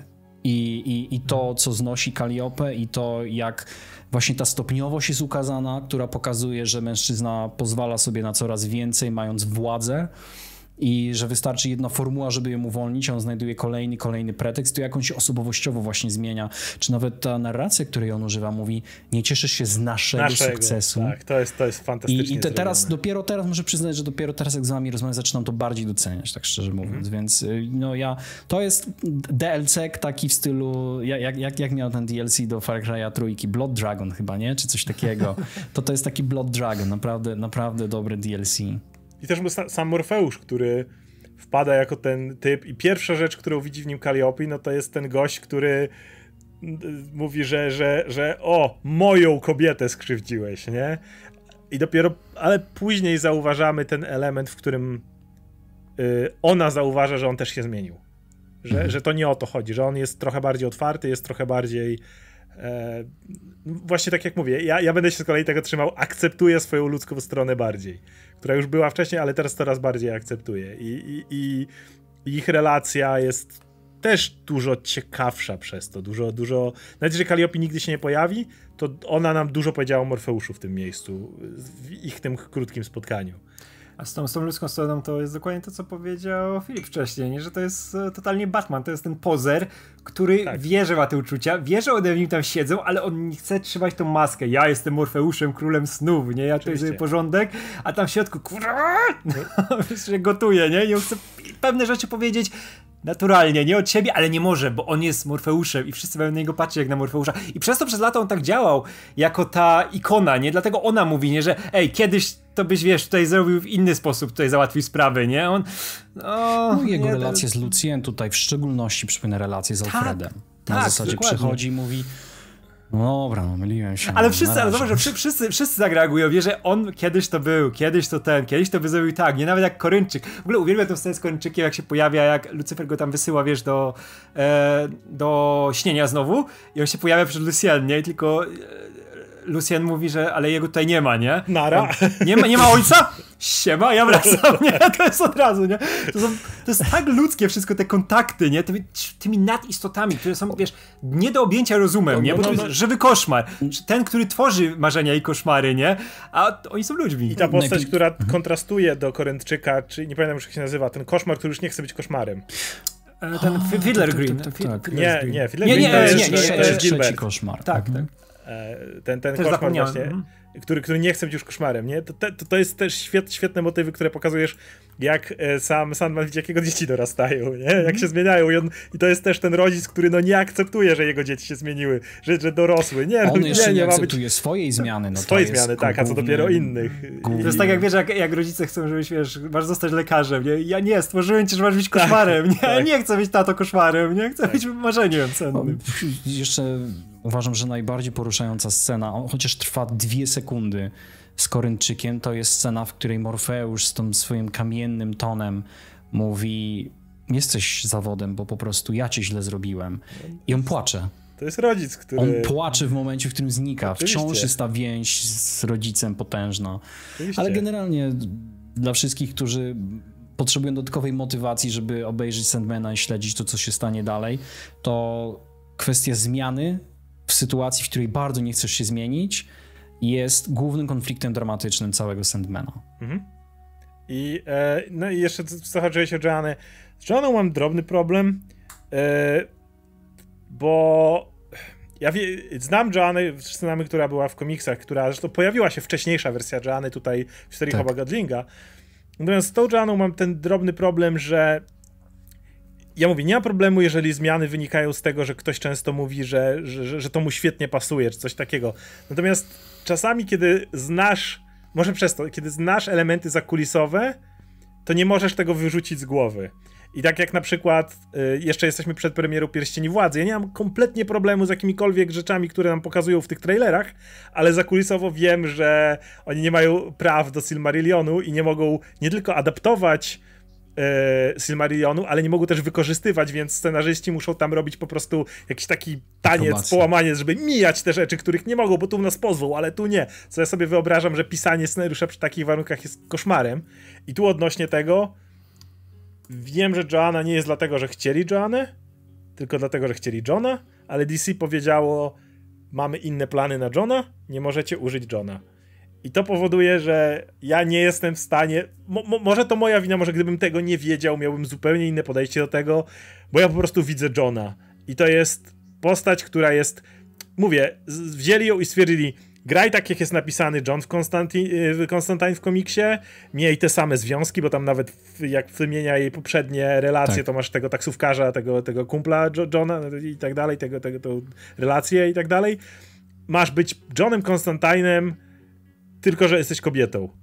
Jakby wolę, kiedy. Nie, nie ma problemu, zróbcie Johanny Constantine, ale dajcie jej coś więcej niż na zasadzie musieliśmy słapnąć w ostatniej chwili, bo nam Johna zabrali, nie? I, i, i ja w tym czuję ten drobny Tak, fałsz, tak. Który, który się Tylko, tutaj że wiesz, że jakby wkradł. Je- Jennie Coleman dali zagrać naprawdę Joannę Constantine, jej zagrać, dokładnie. Ten... Tak, bo Nie ona, ona, najmniejszego ona, problemu z tym. Tak, ja też nie mam, nie mam żadnego problemu, wiesz, jak zagrała tą postać, nie? bo ona Tak. pasuje do tego odcinka. Ale powiedzieli naprawdę jej spoko, graj ale- Johna. Tak, ale i też wiemy z tych informacji, nie? że też wiemy jak Matt Ryan skończył w Legends of Tomorrow, że musieli mu postać zmienić, nie? On dalej gra w tym, tylko zupełnie Tak. inną postać, bo musieli Johna całkowicie wyjąć, nie? No właśnie. I to była dokładnie ta sama sytuacja, nie? Ale Jenna Coleman na plus. Nie, su super. I jak dostaniemy jej wersję w czasie francuskiej rewolucji, czy coś takiego, ja czekam, z przyjemnością to zobaczę.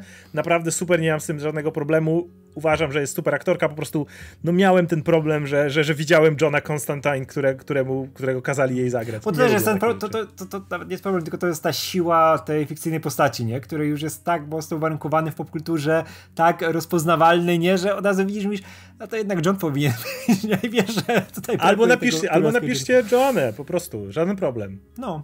Jedno albo drugie. No, jedyny zarzut, jaki mam do Joanny Constantine, właściwie mam dwa. Jeden mniejszy, drugi większy. Ten większy jest taki, że serio, jakbyśmy mieli tam co, co, tak niespodziankowe jak 11 odcinek cameo Keanu Reevesa, to byśmy mieli tę rozmowę na 6 godzin, z czego 5 to byłaby rozmowa o tym odcinku trzecim, bo to po prostu wszyscy would lose their fucking minds. Ale mam taki problem, jakby Rysław w moim odcinku był znacznie bardziej sceptyczny wobec Joanny, nazwał ją po prostu taką typową Karyną, która jest niesympatyczną postacią. Nie zgodzę się, bo uważam, że oddaje jest Johnem. ducha. Czyli jest Dokładnie, no, to, czyli to, jest to tak działa, no. E, Johna nie wszyscy Zresztą nienawidzą. też zrobili bardzo fajny upgrade, bo ja e, przeczytałem ostatnio ten pierwszy tom i zresztą ten drugi. I ja pamiętam, że jak oni idą do tej byłej partnerki e, Johna i oni ją znajdują i John rzeczywiście emocjonalnie mówi, proszę, musisz coś, nie możesz ją zostawić w takim stanie. No i Sandman daje jej spokój, daje jej spokojną śmierć, spokojne odejście. Ale wychodzi do Johna i John czeka na zewnątrz i John robi coś takiego. O, stary, wiesz, no, żyćko, no, kiedyś wszyscy trafią do piekła. I odchodzi śpiewając. Tutaj mieliśmy jakąś wagę emocjonalną tego, co się wydarzyło z tą Joanną Constantine. No Nie, nie wchodzi w ten taki swój noirowy, wiadomo, styl, że o, fajna dziewczyna wszystko, była. no. Tak, wywalone, bo to, to takie niesmaczne było, szczerze mówiąc. Ale nie podoba mi się to, że Joanna Constantine i już widziałem, że skonfundowało to parę osób. Zarówno pojawia się jako ta Joanna Constantine, która powinna się pojawić w XVIII wieku, jak i w XXI wieku. I to jest dokładnie ta sama aktorka, Coleman. I nie podoba mi się, że nie będzie miał to wyjaśnienia, bo stwierdziliśmy, no nie, no przecież wiadomo, że prababci może zagrać ta sama aktorka. Tak, ale nie w świecie Sandmana. Tak, gdzie gdzie, to są nieśmier- gdzie znamy nieśmiertelnych, gdzie, gdzie obok jest Godling, który jest nieśmiertelny. Gdzie Constantine jest długowieczny. Tak. Więc musicie mi to jakoś wyjaśnić. Albo Tak. im wymazali pamięć, albo ją sklonowali. Innej opcji nie przyjmę, tak? Zgadzam się. Coś, coś z tym trzeba zrobić. Nie, nie w świecie, w którym faktycznie masz nieśmiertelnych, którzy, o których się wspomina. Tak, i to, i to i był taki moment, nie, że czekaj, czy, o co chodzi, nie? Bo szczególnie, że mamy na przykład śmieć, która wiesz, też wygląda, wtedy wygląda tak samo jak teraz, Tak. nie? I tak nagle zostaje tą samą Joannę i okej, czy, to, czy ona w, tym, w tej wersji jest nieśmiertelna? Może nie, to że się wszystko wtedy- Morfeuszowi co? śni. Ja, ja, nie miałbym najmniejszego problemu, żeby na przykład zmienili motyw z piaskiem, mogli tutaj napisać coś swojego i rozbudowali tą, y, y, która to jest, XVIII-wieczna? Chyba XVIII-wieczna, Tak. e, Joannę. I, niech z nią Morfeusz ma całą przygodę, potem niech to się odbije tam jak było z Orfeuszem i tak dalej. Nie ma najmniejszego, bo, bo Coleman jest świetna I, i, i mógłbym oglądać, i mało tego, jak Gaiman mówi, że chciałby spin-off, wiesz, ja bym wolał? Ja bym wolał spin-off Łowczyni Demonów w XVIII wieku. Wolałbym 100 razy bardziej taki spin-off niż e, John, który nie jest Johnem w teraźniejszości, nie? 100 razy bardziej. Daj, dajcie mi Joannę, która poluje w XVIII wieku na, na demony, robi egzorcyzmy i tak dalej. Tak, i wiesz co, w ogóle Z przyjemnością bym to że, przyjął. Mamy też ten motyw, że Morfeusz, wiesz, e, poznał tą Joannę poprzednią, poznaje tą Joannę i nie ma, tak, wiesz, tak. żadnego, żadnej reakcji. Ja mówię, wiesz, Słyszę nazwisko, za... znam te nazwisko. Tak, tak, tak. Ja mówię, okej, okay, mógł, mógł, za, mógł zapomnieć, nie? Ale, ale to dziwne, że wiesz, widzi tą samą postać i żadnej reakcji, nie? A to jest M dokładnie sam. No mówię, to, to jest coś, co czujesz, że ej, zmienili to na ostatnią chwilę. I, i, i nic do aktorki zagrała to najlepiej, jak potrafiła, ale wkurza mnie, kiedy e, zmieniają właśnie na przykład płeć postaci i mówią graj tego faceta. No. Nie, za, jakby, i widać, że nie było tego momentu, zagraj swoją postać, nie? Dokładnie. Masz, tu jest John, to jest gość, masz go zagrać. Tak, nie, nie, lub, nie wiesz, wiesz że napisali to pod Johna, nie? I to było, wiesz, że scenariusz powstał już jakiś czas temu, nie? On był tak. tylko dopieszczany. I wiesz, że to było dokładnie Tylko co znaczy, że tam cały czas za mną stoi Hellblazer właśnie z Johnem i tym jego... O, I naj, naj, to jest najlepszy Hellblazer, bo to jest Jamie'ego Delano, nie? Pierwszy, pierwszy, pierwszy tom chyba, no. No dobra, to mamy generalnie to podsumowane. Jeszcze tylko na koniec pytanie do was, yy, bo ja wspomniałem o tym, że moim w tym momencie, jak spodziewam się po drugim sezonie, to spodziewam się faktycznie przejścia na chwilę na tryb antologii, bo Sandman odzyskał swoje królestwo. Zanim zacznie się trochę więcej czy pierdolić, to jeszcze, jeszcze chwila, więc spokojnie możemy teraz przejść do, do tego momentu, kiedy nic mu się tam nie chrzani konkretnego, ale on może sobie po chwilę pobyć Sandmanem, a za tym idzie, możemy doświadczyć jego pracy powiedzmy na co dzień. Więc ja się tego spodziewam i jeśli Calliope jest przed smakiem tego, jak mają wyglądać te odcinki, to dawajcie mnie, przyjmę, zjem wszystko i dokładkę. Jakie są wasze oczekiwania? Znaczy, jestem niemal pewien, że drugi sezon będzie adaptował kolejne dwa tomy i mam nadzieję, że się nie mylę. To był czwarty, a może to był piąty tom. To był właśnie kluczowy tom z Lucyferem. No i przecież pamiętajcie, że dziesiąty odcinek właśnie się kończy na me, ja się zemszczę, ja się zemszczę i to jest y, to, ci, którzy czytali komisji ci wiedzą jak to się, jak to się skończy, że potem powstanie spin-off serialu Lucifer y, I, i wydaje mi się, że to może być główna rzecz, bo nie, nie robiliby takiego teasa chyba, gdyby nie chcieli tego zrobić już w kolejnym sezonie. I jednocześnie rzeczywiście, bodajże właśnie trzeci tom miał sporo takich mniejszych opowiastek, jak Octavian August, bardzo fajne, jak właśnie Sen Nocy Letniej um, i nie wiem do końca właśnie jak oni to połączą, te zmiany rytmiki, które się nagle pojawiają, bo z jednej strony właśnie takie odcinki jak ten jedenasty pasują na osobny spin-off, czy na taką antologię, a, a z drugiej strony są te, które popychają w główną fabułę naprzód, jak właśnie z Lucyferem.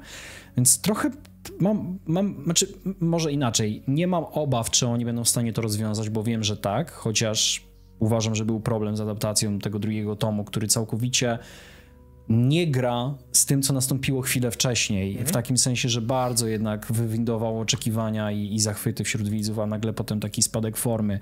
Ale wiem, że mają duży orzech do zgryzienia, jak to rozegrać, bo bardzo liberalnie Gaiman posuwał tę fabułę naprzód, właśnie wplatając sobie te historie pomiędzy zeszyty. To tak? Wiesz co, ja mi się w ogóle wydaje, że te bonusowe odcinki miały troszkę widzów przygotować na to, co może być w drugim sezonie i jak będą działać takie rozparcelowane, mniejsze, fragmentaryczne opowieści, nie? które ci budują ten świat.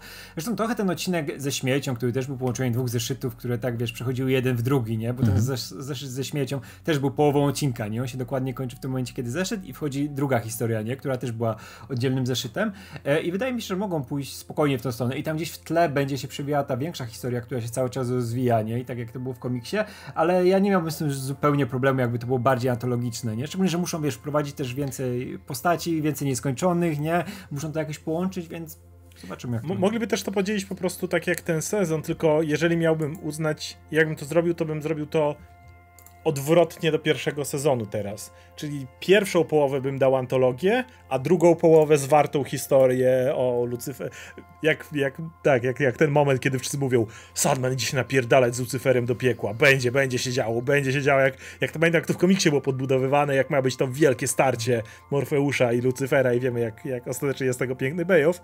Wydaje mi się, że to w takim razie, mówię, jeżeli miałbym wybrać, to bym właśnie to odwrócił, bo jesteśmy po 11 odcinku, może e, widzowie są trochę przygotowani, więc teraz właśnie Oktawiana, Sen Nocy Letniej, moglibyśmy sobie po kolei sobie to teraz pooglądać. I wydaje mi się, że widzowie by to przyjęli i byliby w stanie to wziąć. I nagle, gdyby na przykład szósty odcinek, czy któryś tam zaczyna podłapywać znowu tą, tą większą historię, to przeplatanie jest niegłupie, nie tylko wydaje mi się, że trzeba z tym uważać i to też jednak jest różnica, bo historia Rose Walker już była od odcinka siódmego do odcinka dziesiątego całością, no jednak Calliope to jest po prostu jeden odcinek. To, to, więc jeżeli byśmy dostawali tak jeden, drugi, trzeci, czwarty, każdy jed, jeden odcinek, jedna historia, myślę, że to byłoby całkiem zgrabne. Albo każdy odcinek w drugim sezonie ma dwie części. Pierwsza to jest właśnie krótka historia, a druga połowa odcinka posuwa główny story arc naprzód. Nie, nie jestem pewien, czy nie byłoby, nie byłoby to problematyczne z tego powodu, że wyobraź sobie, że jesteś wkręcony w ten sto, główny story arc, nie mhm. chcesz robić i nagle dostajesz tą historię, która nawet jest fantastyczna, ale widz siedzi, no, no, no już, już kończcie, kończcie, kończcie z tym Oktawianem, bo, bo ja już chcę wiedzieć, co tam u Morfeusza.